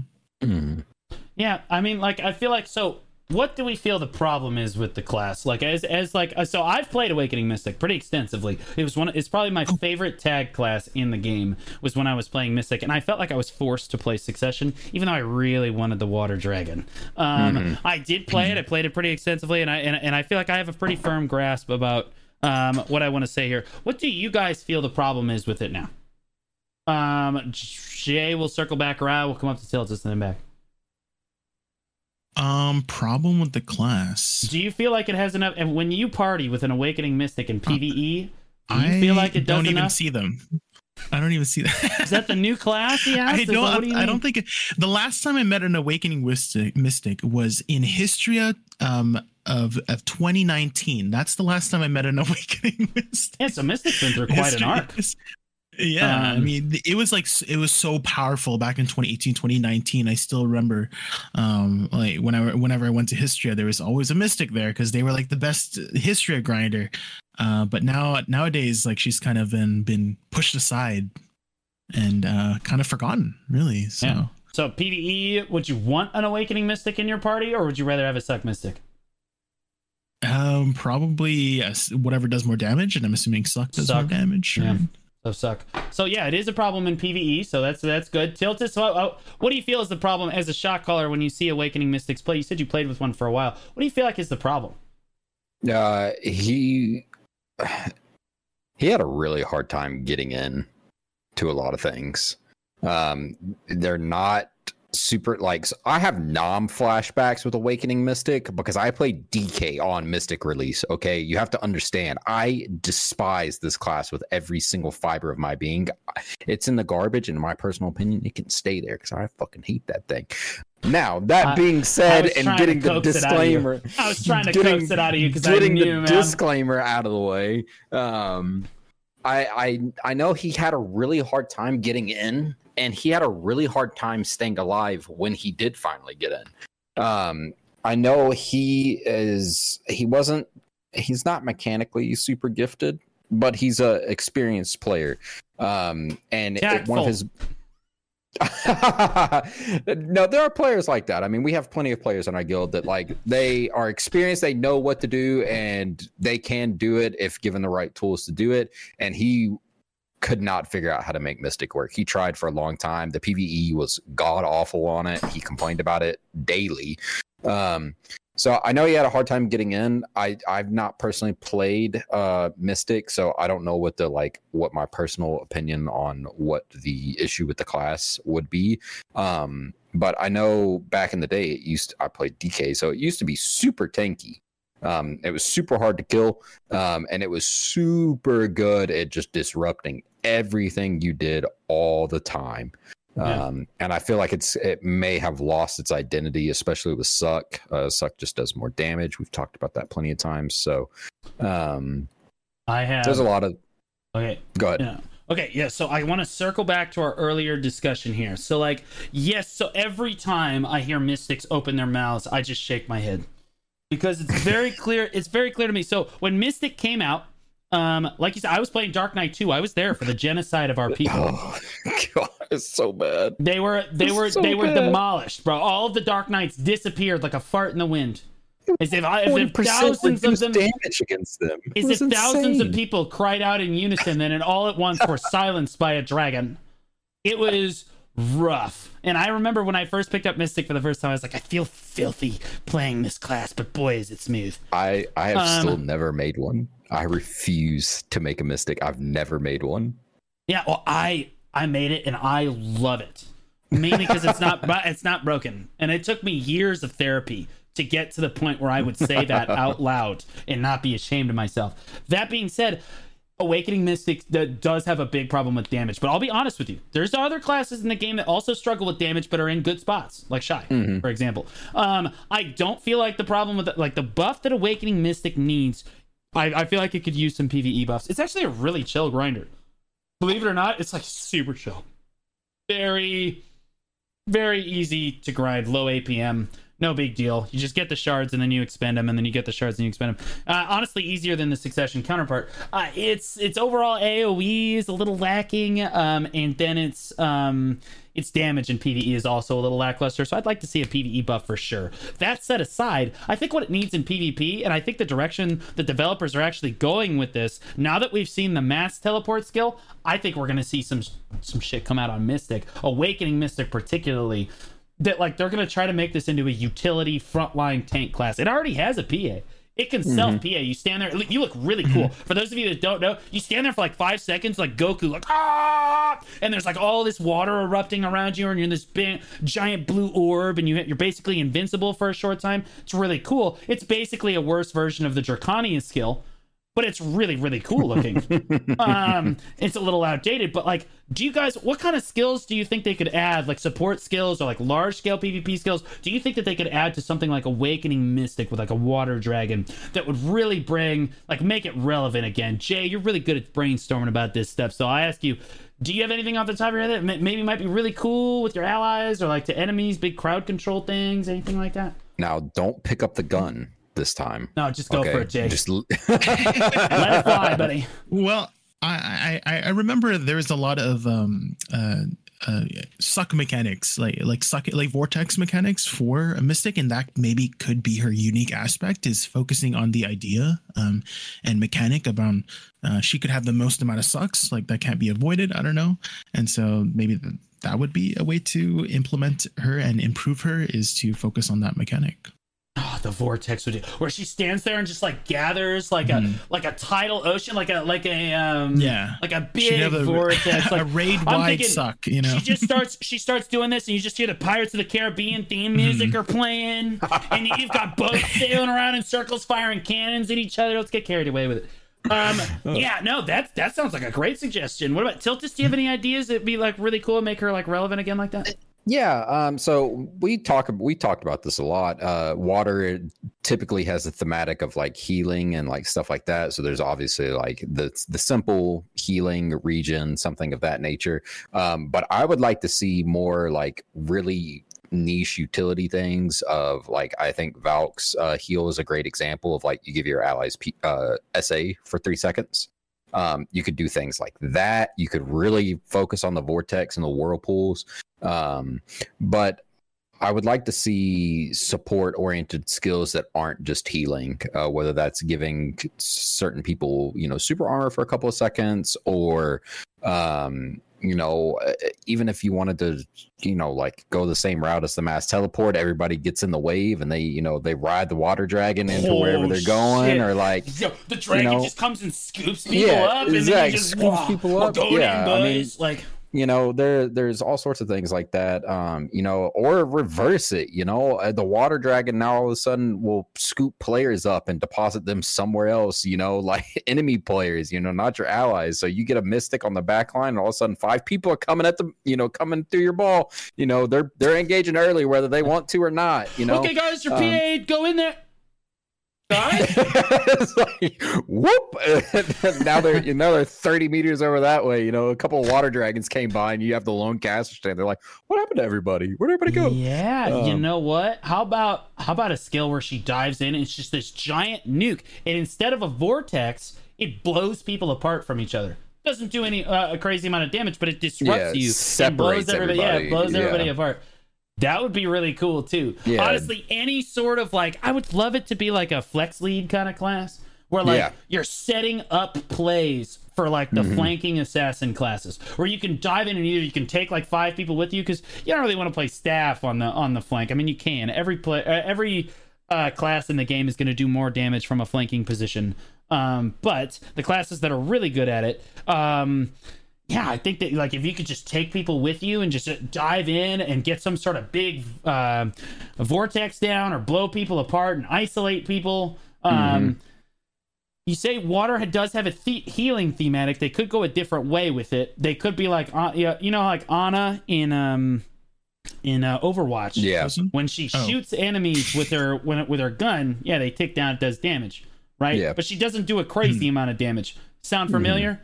But yep. if she hit an ally with her skills, and I mean like all of her awakening skills, you hit allies with your awakening skills and it heals them.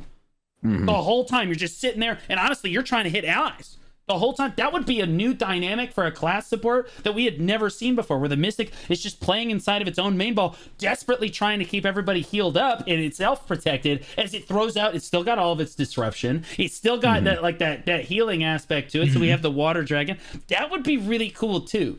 It's like mm-hmm. there's a lot of cool different things that they could do to this without just adding damage. And I think because mm-hmm. they added that um, this mass teleport skill, I'm really excited because I feel like that that might come.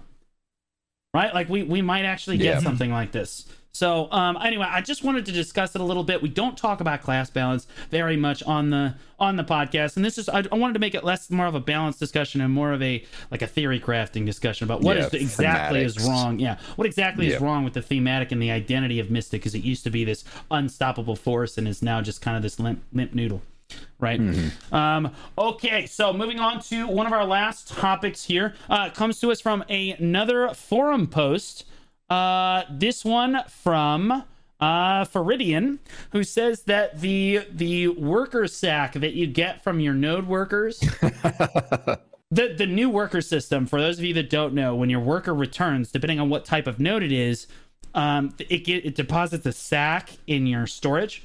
Um, so if your worker was going to a farm and it comes back, it's going to lay a farm sack in your storage. If it's going to a gathering node, it's going to lay a, a, a gathering sack in your storage, and so on and so forth. But well, if you have like a hundred and you know whatever workers, you can imagine, and they're going around the clock, you can imagine that these stack up very quickly, and you have to right click every oh, single one of these over and over brutal. again to open it up. Like, and so they're asking, you know, can we get can, can we please get this like easier to open?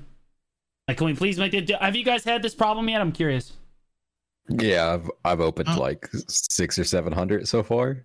Oh my god, it's not great. It's really bad. I have not opened anything. Um, I don't. I didn't even know they existed, to be honest. And so maybe I'll go check them Jeez, out. Like, you guys feed your workers? You do. There's like an auto feed system now, your, so they're good. They're fine. They're fine. You're killing me, Jay. Didn't even notice. He literally has so much storage in all of his cities that he just didn't didn't even care. I didn't uh, notice. In fairness, in, in fairness, I was also the same way. I, I read the post and I was like, "Sacks." And I had to go check. I had to go check, and I was like, "Oh, they are delivering sacks. Oh, wow, these are t- these are cancer to open. Look at this." Uh, like. Like, yeah, they're really frustrating to open. That needs to be changed um, post-haste. Can I don't know why they thought them? about um, I don't know if you can hotbar them. That's a good I question. I remember, um, uh, yeah. like, whenever they gave out, like, juices, test? you could... You you or or like anything you would um consume for your character. I remember, like, the juices, you could bypass, like, some sort of cooldown if you put them on the hotbar. Hmm. And so maybe that could be what. Okay, well, I'm, I'm gonna try it right now. It's not, it's not a yeah. cooldown for him. It's just a lot of clicking. Yeah, people in my. Just, um... You just spam right click. It takes a while. It's not yeah. fast. I mean, try opening six hundred. It's six hundred right clicks. Oh yeah, no, you yeah you can hotbar it, but you still have to yeah you still have to left click it every single time you want to open oh. it. It ha it must you... be left mouse button.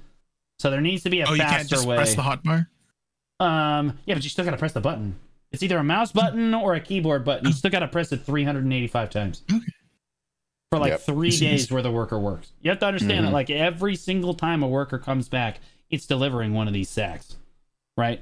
Not, so, like, not every single use my time. Fingers for There's, something else. There are some nodes that don't give any, and there are some nodes that give things. It's a great change, though. I really like it because I loaded up with like fifty of these traces the other day, and I was like, sick, this is awesome. There's fruits. You can get fruits now. Yeah, it's they're good. really good. Yeah, they're yeah, really, they're really good. Really good change. Just make it a open all. Oh yeah, my feature, god, they should please. okay, they should give us uh so if we put workers on a like a sea node or like a water node, um we should get some coral crystals, you know? Throwing out there, Delph. Man, you're just looking for coral crystal from anywhere. Anyway. Said, no, I don't think you should get coral crystal for that. Me. Just buff what? underwater gathering. Just buff, just buff the crud out of underwater gathering. Just make it, yeah, seriously, just make sick. it, make it drop way better from underwater gathering. I want to go back to underwater. It was fun. I, that was some good content. That's good stuff. No, no crystal sacks for you, or coral crystal sacks for you, sir. You must no. go underwater to get them. Yeah, coral crystal. So, and again, it's also giving you like the rough uh, gems, like the rubies and the topaz and, yep. the, and all that oh. stuff, which is very important. That was like an overlooked thing that they started adding all of these different, like you need resplendent emerald or something. You need like fifty mm-hmm. resplendent emerald. Do you have any idea how hard it is to get those stones? Like those very specific, if it's not exactly mm-hmm. ruby, you are in deep shit. It, like the sapphire, topaz, um, emerald, basically everything that yep. isn't exactly ruby mm-hmm. that you can get from a node is very difficult to get unless you have like the super extensive game knowledge to go get like uh, like know where to go mine, and even then it's still not super great. So I yeah. I like that they added that to the worker sacks um, to kind of populate that on the market a little bit. Uh, So that's really good. Uh, okay. All right. Moving past it into our uh, final topic here. We just have a few minutes to talk about it. And I've wanted to talk about this for weeks and we never get to it. It's always like my extra topic. Um, horse racing. When horse racing oh. came out, when horse racing came out, it was actually talk of the town. The content actually looked super fun. I know a lot of content creators were having fun with it. People were having fun with it. Um, and nowadays you don't really ever see people do horse racing. It's just like, it's just like back in the day. But like, do you guys, did you guys ever try horse racing? Um, A. I did. Yeah, like the new the new one. And d- did you have fun with it, Jay? Do you do you like like the content you know, itself?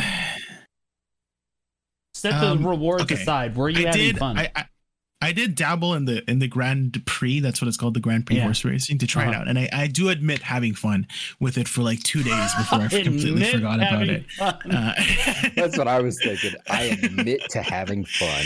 Do you know what game you know, I'm playing? There's no fun allowed here, sir.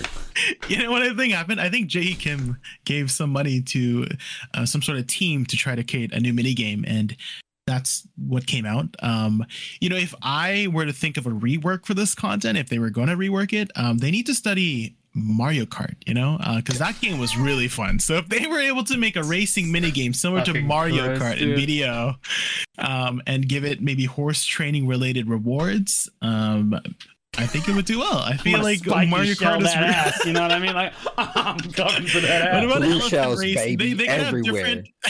Yeah, they could have different mounts in it. They, are, they could have like the Shadow Lion mounts from Odyllita, you know, the bear mounts from Odyllita. That's a way to use those. The the, yeah, the, yeah. We, we, that's a way to add those mounts in, in, you know, a way like the Ferricas from, from you know, uh, Camisylvia, and they would be like different sort of classes of you know carts, right? They would have different speeds, mm-hmm. brakes, etc, etc. So um yeah that's um, my idea for it.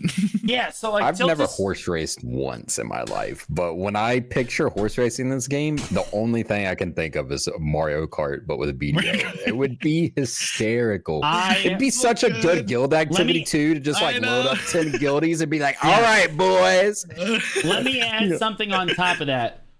Gamba.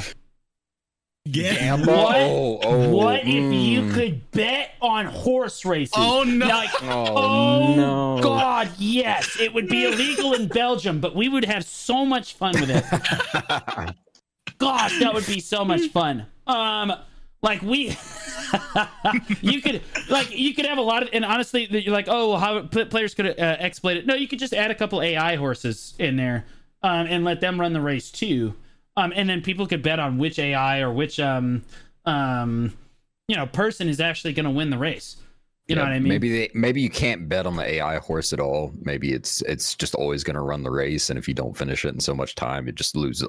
Everybody that bet yeah. lost its money to the to the yeah, A I there's, horse. There's ways gone. around it, right? Yeah, yeah, there's there's definitely ways around it. It would be super cool, but yeah, I think any. Yeah, the Mario Kart thematic is a bit of a stretch. We're running on Windows Vista. Chill out, bro. Um, like what, so much fun. Dude. I think so much fun. The idea that a horse in B D O is gonna run into like this spinning, fucking kaleidoscoping color uh, box, and it's gonna and then it's just gonna shit a fucking banana peel on the fucking dirt ass road behind it, and then the course behind it's just gonna tank itself like that. Honestly, now that I'm explaining it, that would be pretty funny. This sounds so entertaining. It would be, it would be such, absolutely so wild. It would be absolutely wild. But yeah, no, I mean, like, I, I do feel like it needs uh, an update. Um, and I actually mm. felt like, like Jay said, when it first came out, there was a lot of people that did it, and it was a lot of fun. But then everybody realized immediately that the rewards are just terrible. I mm. actually feel like that horse racing is an example of content in the game where it actually is fun content, and all they really need to do is buff the rewards to something reasonable, and maybe let us gamble on it would be fun too. Maybe not make a yep. crazy amount of money mm-hmm. gambling, but like, like all of that would be fun, right? Yep. All of that would be fun. Mm-hmm. So like, I just like, I don't know. Do you guys feel like gambling is too is too much of a stretch here? Smidge. Mm. Remember our whole conversation. Players' goal is to exploit the system as much as humanly possible. All right, fine. Do away with the gambling then. To just give us the give us the fucking banana peel, um, and honestly, the spiky shell. Um, or something. the oh, the blue shell. Oh, yeah. God, the yeah, blue, blue shell, bro. bro. Honestly, make it a I'm skill diff. I'm trying to wreck that first place person just, just every that, time. That skill diff where you start, you just send the green shell through the trees up the fucking Balenos path, and it just smokes the guy in first place. And you're like, eat it, eat it, Kevin. Um, like, I think that that would just be a tremendous amount of fun. But okay, yeah. let's go into closing comments here. Um, Tiltus, you want to wrap up with anything, everything we talked about tonight? Um, yeah. Um, I'm super excited about Land of the Morning Light. I'm super excited with our G Ms and C Ms that we currently have as well. Uh, I think both the dev team and the G Ms and C Ms back, are, Look at that. are knocking it out of the park right now. Um, and I want to continue to see more stuff like that. So, um, uh, and then, uh, as far as, you know, a lot of the other stuff we talked about, um, continue just, you know, dabbling with skills for various classes, you know, make give them a little bit of niche stuff like you gave uh, mass teleport. That's so nice. Um, you know, now now move it off of Witch Wizard because they have enough. Uh, give it to, you know, some other people. We want fun stuff too. Um, but yeah, all in all, it feels great right now. Um, I'm very happy with B D O, and I'm really excited about the expansion coming out. So right on. Go ahead and give your um uh, plug your. Uh... Yeah, I'm Tiltus T V, part-time shot caller, or part-time streamer, full-time shot caller. I shot call for the guild uh, Epidemic uh, the, and the Alliance Solace. Um, we just moved to T twos. Uh, we're hard recruiting, so if you're looking for a home, we have no recs. All you got to do is play the game. So if you're wanting to come hang out, uh, you're more than welcome to come hang out with us. Um, and then I stream uh, now... What is my schedule now? I stream Sunday through Wednesday and then Friday through Saturday. Um, so I play Dark Souls, do PvP, and, you know, I'm going to probably stream all of Land of Morning Light when it comes out as well. So get buckle down for that theater mode, boys. We're going in hard for the cutscenes. So amen, brother. Uh, okay, Jay? Closing yeah, comments Land of Morning Light. Mm-hmm. Land of Morning Light's coming next week, so uh, super excited. It's probably gonna um, generate a lot of more content for us to talk about. So, yeah, hi, I'm Jaykun. I do a lot of end game P V E content. I'm always happy to answer questions about the game. Uh, apparently, I am one of the last few Awakening Woosas out there. All the Woosas went back to Succession, but you can find me uh, streaming over at twitch dot t v slash Jaykun V T, V before the T. Damn right, he really nails that V before the T, man. He just slides right out. He's like, make was, sure you okay, get it right, okay. bro. The, the amount of people uh, that have tried to raid me and they put Jaykun T V. So this person Tragic. named Jaykun T V has been, has been getting a lot of views lately. So, I'm looking him up right now. I'm gonna go tell you that, how many followers that guy's they just, have. I mean, I, I tried. I tried um, getting the name Jaykun T V. It's just it was it was. I don't know how long it'll take for me to claim that one, but I feel like I've been stuck with V T for a while now, so I, I feel like I shouldn't change. Yeah, I'm waiting to get rid of the underscore in my name, but it is yeah. what it is. Anyway, yeah, all the topics we talked about tonight. Uh, we had our featured art tonight by Yakamori, who drew this beautiful-looking uh, fox there, like the Megu fox, which looks really, and really cool. And the butterfly. Mm-hmm, yeah, and Woosa. the butterfly there. Yeah, very, very cool uh, thematic art there. Um, I am Blue Squadron, and every week, all the time, we are constantly pumping out content. We have uh, the big project this summer is to get our YouTube content out, so we've just been working on how our how to choose our class guide. We were uh, we release more videos on that basically every day. We're releasing a new video uh, basically on every class in the game. Is how to pick your class and um, like a little little synopsis on every class. Uh, we shot call Siege on Saturday, and this coming Saturday is actually my birthday, which is a lot of fun. Uh, but the birthday, birthday stream itself, I know I got a shot call Siege on my birthday. There's not going to be any fun had. Um, but after that, on Sunday, I have a big uh, birthday enhancement, big summer blowout stream, uh, which will be a lot of fun. Over one hundred billion silver there. That'll be that'll be a good time. Uh, there's also Taiku's Beach Vacation Fashion Show in the afternoon on Sunday, which I'm going to be a part of too. Uh, we got Fun Day Monday on Monday. And then next Tuesday in the afternoon, I'm doing a Land of the Morning Light I R L cooking stream. Um, Ooh. Yeah, so I'm going to be cooking some of the food that's going to be, we're going to get in the expansion the next day. I'm going to be cooking some of that I R L on stream uh, for you guys uh, that Tuesday afternoon. And then, of course, that Tuesday evening, we roll back around to the podcast again. So it's basically just content, content, content um, all week long for me. So make sure you tune in for that. Uh, that being said, this is going to be a wrap for the Old Moon Podcast, episode twelve. Make sure you guys listen to us. We are on Spotify. We're on YouTube. We're on Apple Podcasts. Uh, the idea of this podcast is that you guys can uh, listen to meaningful B D O content uh, anywhere you are, not just in front of your computer. So uh, mm-hmm. until next week, guys, have a great rest of your week. We can't wait for Land of the Morning Light.